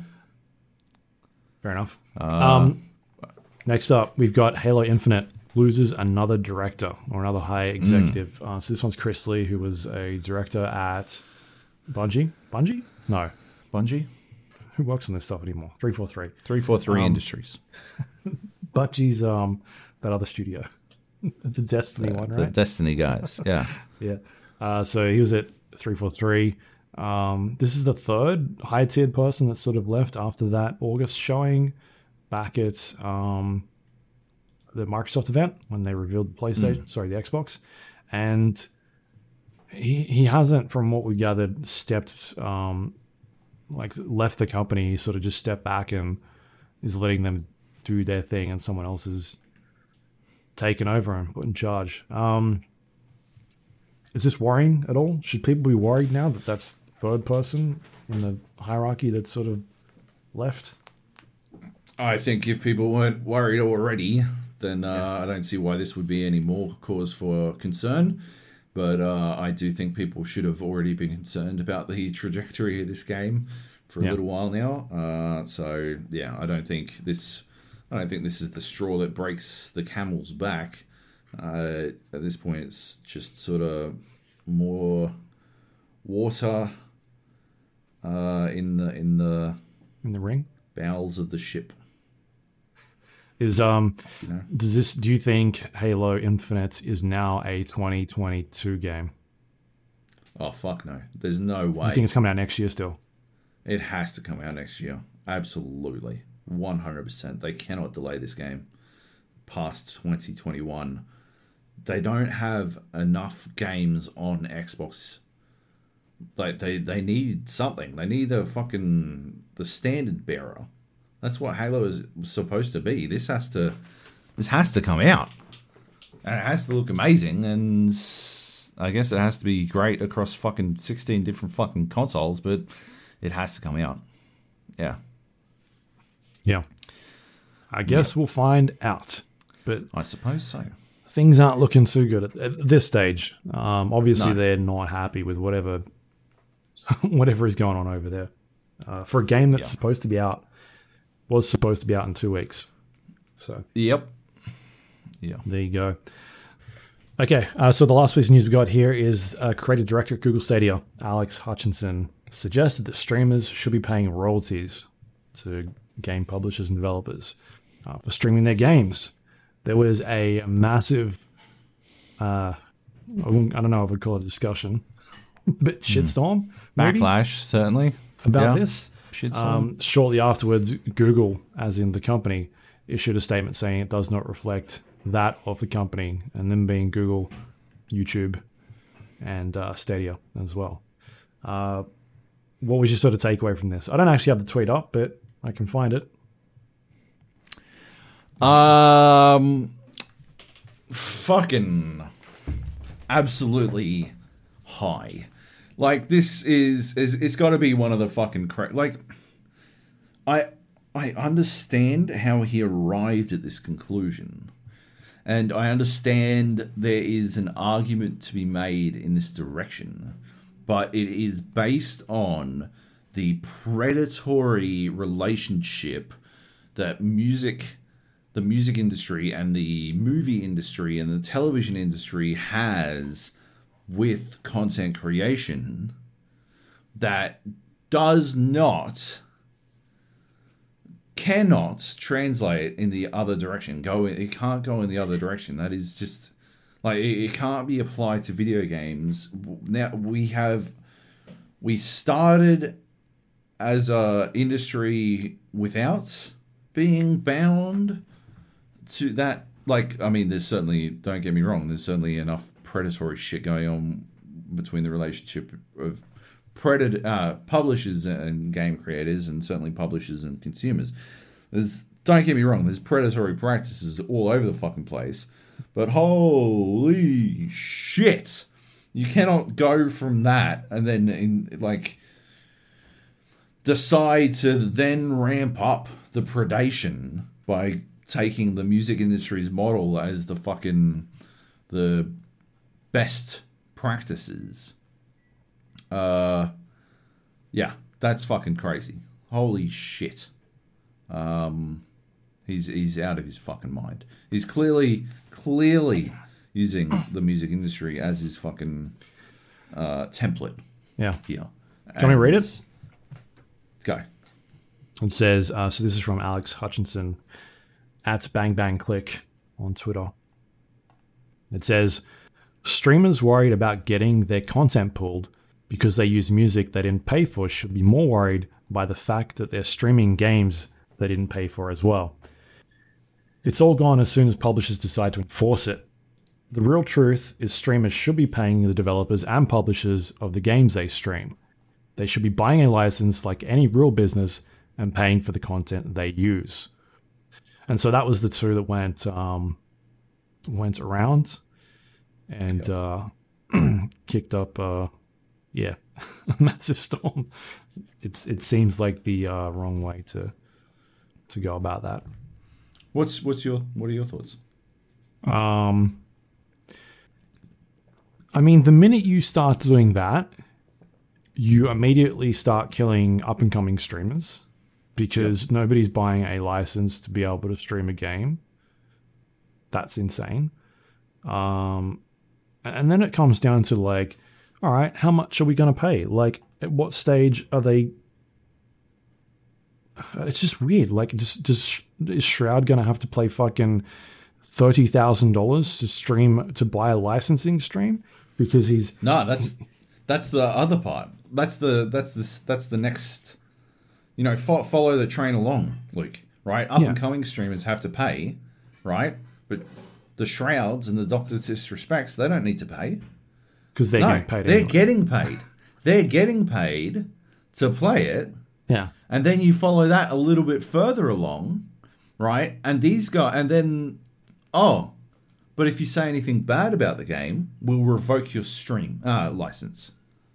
And then suddenly, you know, the the shrouds and the doctors and the fucking whoever's, right? They can't say bad things about this game because they'll have their fucking license revoked.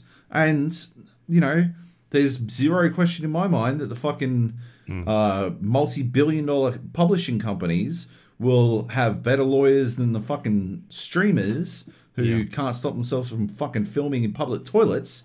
So, no doubt that streaming license will be revoked fucking wholesale because we're no longer selling so you as like a streaming license, so you can't stream our games. and all and you are broadcasting all your fucking vods are now defunct Yeah. because it is revoked. Yeah, Uh, and you don't earn any money off those vods anymore because now we own them. It's our We vods. own them exactly, and yeah, there's yeah, absolutely no fucking way. This is hell, definitely but- something Nintendo would do. Nintendo or Oh. like Square Enix, like one of those two. Yeah. Who one of them's gonna pull pull the trigger first? Oh yeah, Nintendo is like fucking. This is a good. Why didn't we do this? Yeah, they're like, who told? This is what we were doing, right? Thought we were doing this. This- I think they tried it. Half they would. the- I mean, they pull. We, we get to a stage now where like game content can be pulled from YouTube because someone claims copyright, not of the music, but because of like the content that's played. Like it's it's there. It's just not a big deal at the moment. yeah. Um. Uh, like, yeah, fucking hell. Anyway, I think it's it's heinous. Uh, and obviously, like Google came out and said we don't think this is right. but there you go.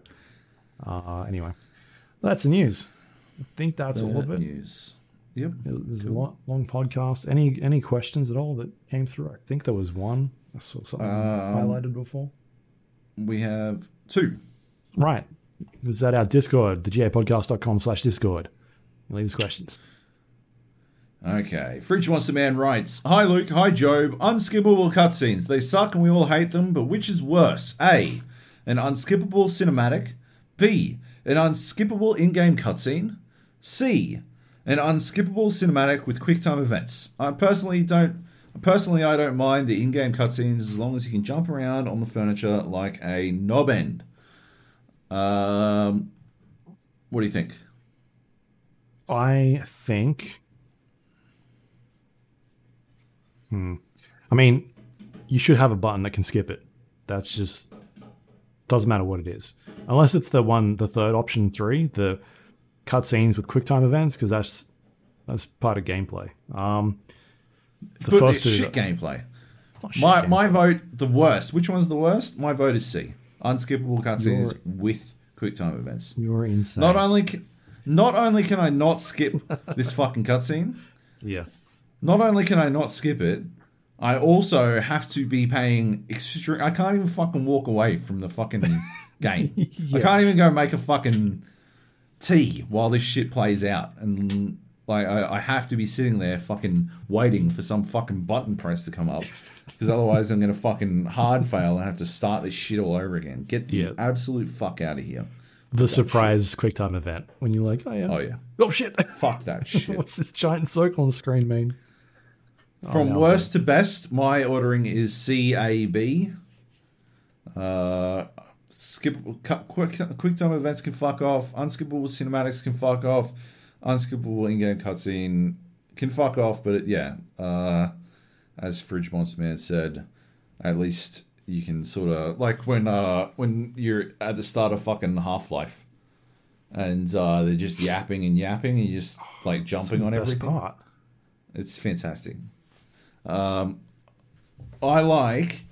Uh, do you remember what was that game? I think it's like, well, it's definitely dead, but I think they're actually gonna finally like lower it into the ground. Um, from Gearbox, the Overwatch game that Overwatch killed.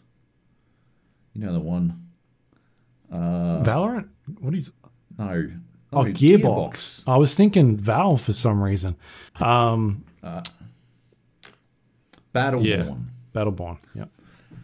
Remember Battleborn? And uh, was Battleborn where like you'd finish a, a level and or maybe it was Borderlands.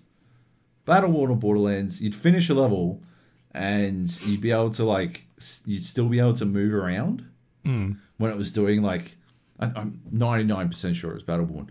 It'd do like that Borderlands style like zoom in freeze on an uh, on a boss or something Yeah. and you'd still be able to run around. And I remember in the preview session, we were all like running around and crowding the camera and like blocking the camera so that you couldn't see the boss it was introducing. Like that was fucking hilarious. That was probably the best version of that. But I do like in Destiny, uh, I've got like this fucking cauldron hat from the hallowed the haunted forest. It's like this big dumb green hat, and it just hmm. looks idiotic. And now, in all all of the cutscenes, I'm wearing all of my cosmetics. So my dude's like this fucking chick who's got like fucking darkness bleeding from her fucking eyes at all times is standing on the moon saying, I don't know how we shall stop these pyramids, but if we don't, they'll take us over. And I'm hmm. standing in a fucking cauldron hat looking like a fucking idiot, just be like, cool, fair enough. Me and my cauldron hat, just fucking hanging out. Yeah, I like that, but yeah.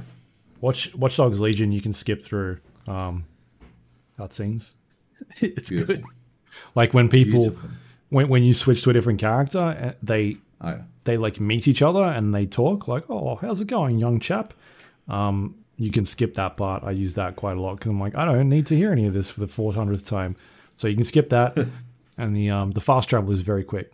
So two two good things about that game. Yahoo! There you go. Next question. Cool. Next question is Baz. Out of the two, would you recommend PS5 or Xbox Series X? Oh. Well, I mean, at this stage, Joe's being paid to say Xbox Series X, so When did you send this, Baz? When the fuck did you send this? you fucking cheeky cunt. 29th. You did. Did you send this directly after you saw I unboxed my unboxing thing? I can't say anything, Baz. Fuck, damn it. I'm going to bow out of this question, and maybe we will revisit this once the embargo timing has lifted, and I can talk about this shit in any way positive at all. Uh, but based on um, based on what we were talking about like a month ago, right? I think we had a punt at this question. If you had to pick one, uh, I think at the time, my pick was I'm not going to say, but what was your pick, Luke? uh, PlayStation at this stage Yeah, because they've That's got some games coming out. as well. That was that was the reasoning as well. Except for Destruction Um, All Stars has been delayed. It's now a Game Pass. game. Delayed. We didn't even put it in the story. Yeah, in the news. Yeah, I forgot about it. We that. skipped it entirely. Uh, But yeah, very cheeky, Baz. Fuck you. Uh, Great questions. um, good stuff. That's I it. love questions. More questions all the time. Love them. Excellent. That is the podcast. You can find us on iTunes, Android, Windows Store, Spotify, YouTube, all the places you get podcasts from. We're on there. Um, you can email us, the GA podcast at gmail.com if you'd like to send us questions. Maybe you don't have Discord. Or you can go to Discord, thegapodcast.com slash Discord. It'll take you to our Discord uh, page, room, whatever you call it. Uh, you can chat about all sorts of things, gaming. We've got uh, a bunch of different channels in there, people playing games every night, usually. And um, I'll be able to jump in and play some more Warzone soon, which will be fun because I've been working on that Watch Dogs review for the last week, which has been fun. Yep. Um, that's cool. You can go to our social media if you want to facebook.com slash the GA podcast, twitter.com slash the GA podcast. You can go to our YouTube page, gapodcast.com slash YouTube, watch the podcast version in video form. Um, went up a bit late this week for some reason. Rendering kept failing. Like I go to bed, I render it at night 'cause it takes like three hours to render, basically Yeah. as long as the show. And um, and then I get up in the morning and it has failed for some reason. I'm like, all right, cool. I have to render it again. And it failed like twice, three times this Wow. week. It's annoying. There wasn't a lot of extra stuff in there. I think I put Joab's disc room footage, in from Oh, yeah. him failing that uh, that one level for 20 minutes or whatever it was. Just, it's, it's basically a black screen for 20 minutes. It's, Yeah. it's very entertaining what we're talking. Perfect. Yep. Um, so go check that out. Uh, you can also go to our website, thegapodcast.com, find older podcast episodes or go read up on things we posted on there. Um, and it's got links to all of those things we just talked about on the show. If you're not sure um, where to find them, that is where you can get them from. And that's all thanks to our Patreon members. They help put on this show every week and help us pay the bills. You go to patreon.com slash the GA podcast if you'd like to help support the show. So thank you to everyone that does it every month. It's greatly appreciated. Um, Joab, you got anything you'd like to pimp out for this week you've been working on? Uh, no. No. Nothing I can um, poop out. No. Yeah. Um, what about if you want to go watch your unboxing? Yeah. I didn't. I didn't do it on, on an Xboxing video. I just uh, tweeted some pictures. So, at Joab Jojo, uh, there's a cool picture of my basil plant. One of those little stalks. You, you should have done like ham. an actual unboxing video. Do it super seriously, but just be you with like no t-shirt on. Nobody wants to see that. They'll know exactly where the grease from the. Uh, When it gets ten thousand hits, you'll know people want to see that. I have to put it on Pornhub. You could you could have done that. All the all the ladies, you need a bucket and a mop for those wet ass pussies. Uh, That's I think that's how you get hits. you should have done it on there. Yeah. God damn it, opportunities missed. I'll just rebox. it. I'll do it right now. Yeah. There you go. there you go. You have your purple light on and everything, being so moody. All right. Uh, you can find me twitter.com slash Luke Lawrie, L A W R I E, or you can go to stevivor.com, check out my Watch Dogs Legion review for this week. Uh, It's good it's stuff. under the review section. So, yeah, go give that a read. Do it. That is it. Um, what do we talk about next week? Ghostrunner. Yes. Ghostrunner, yes. Teardown, that's out today. Yep. Teardown. That's the uh, like weird. Is it like a voxel game? Yeah. Yeah. Yeah. I'm very keen. Hmm. Uh, that's. Um, let me have a quick look at my calendar. We This- will not be talking about any consoles. As far as you know, maybe. Uh, uh, if we delay, if we delay the console just a touch, We'll see. We'll see. This one today's delayed as well. We're coming out on Friday. Anyway, if we were to delay it till Saturday, we can talk about consoles. yeah. Um, yeah, that's the show. Thanks everyone for listening. We'll catch you all next week. Thank you so much. Bye.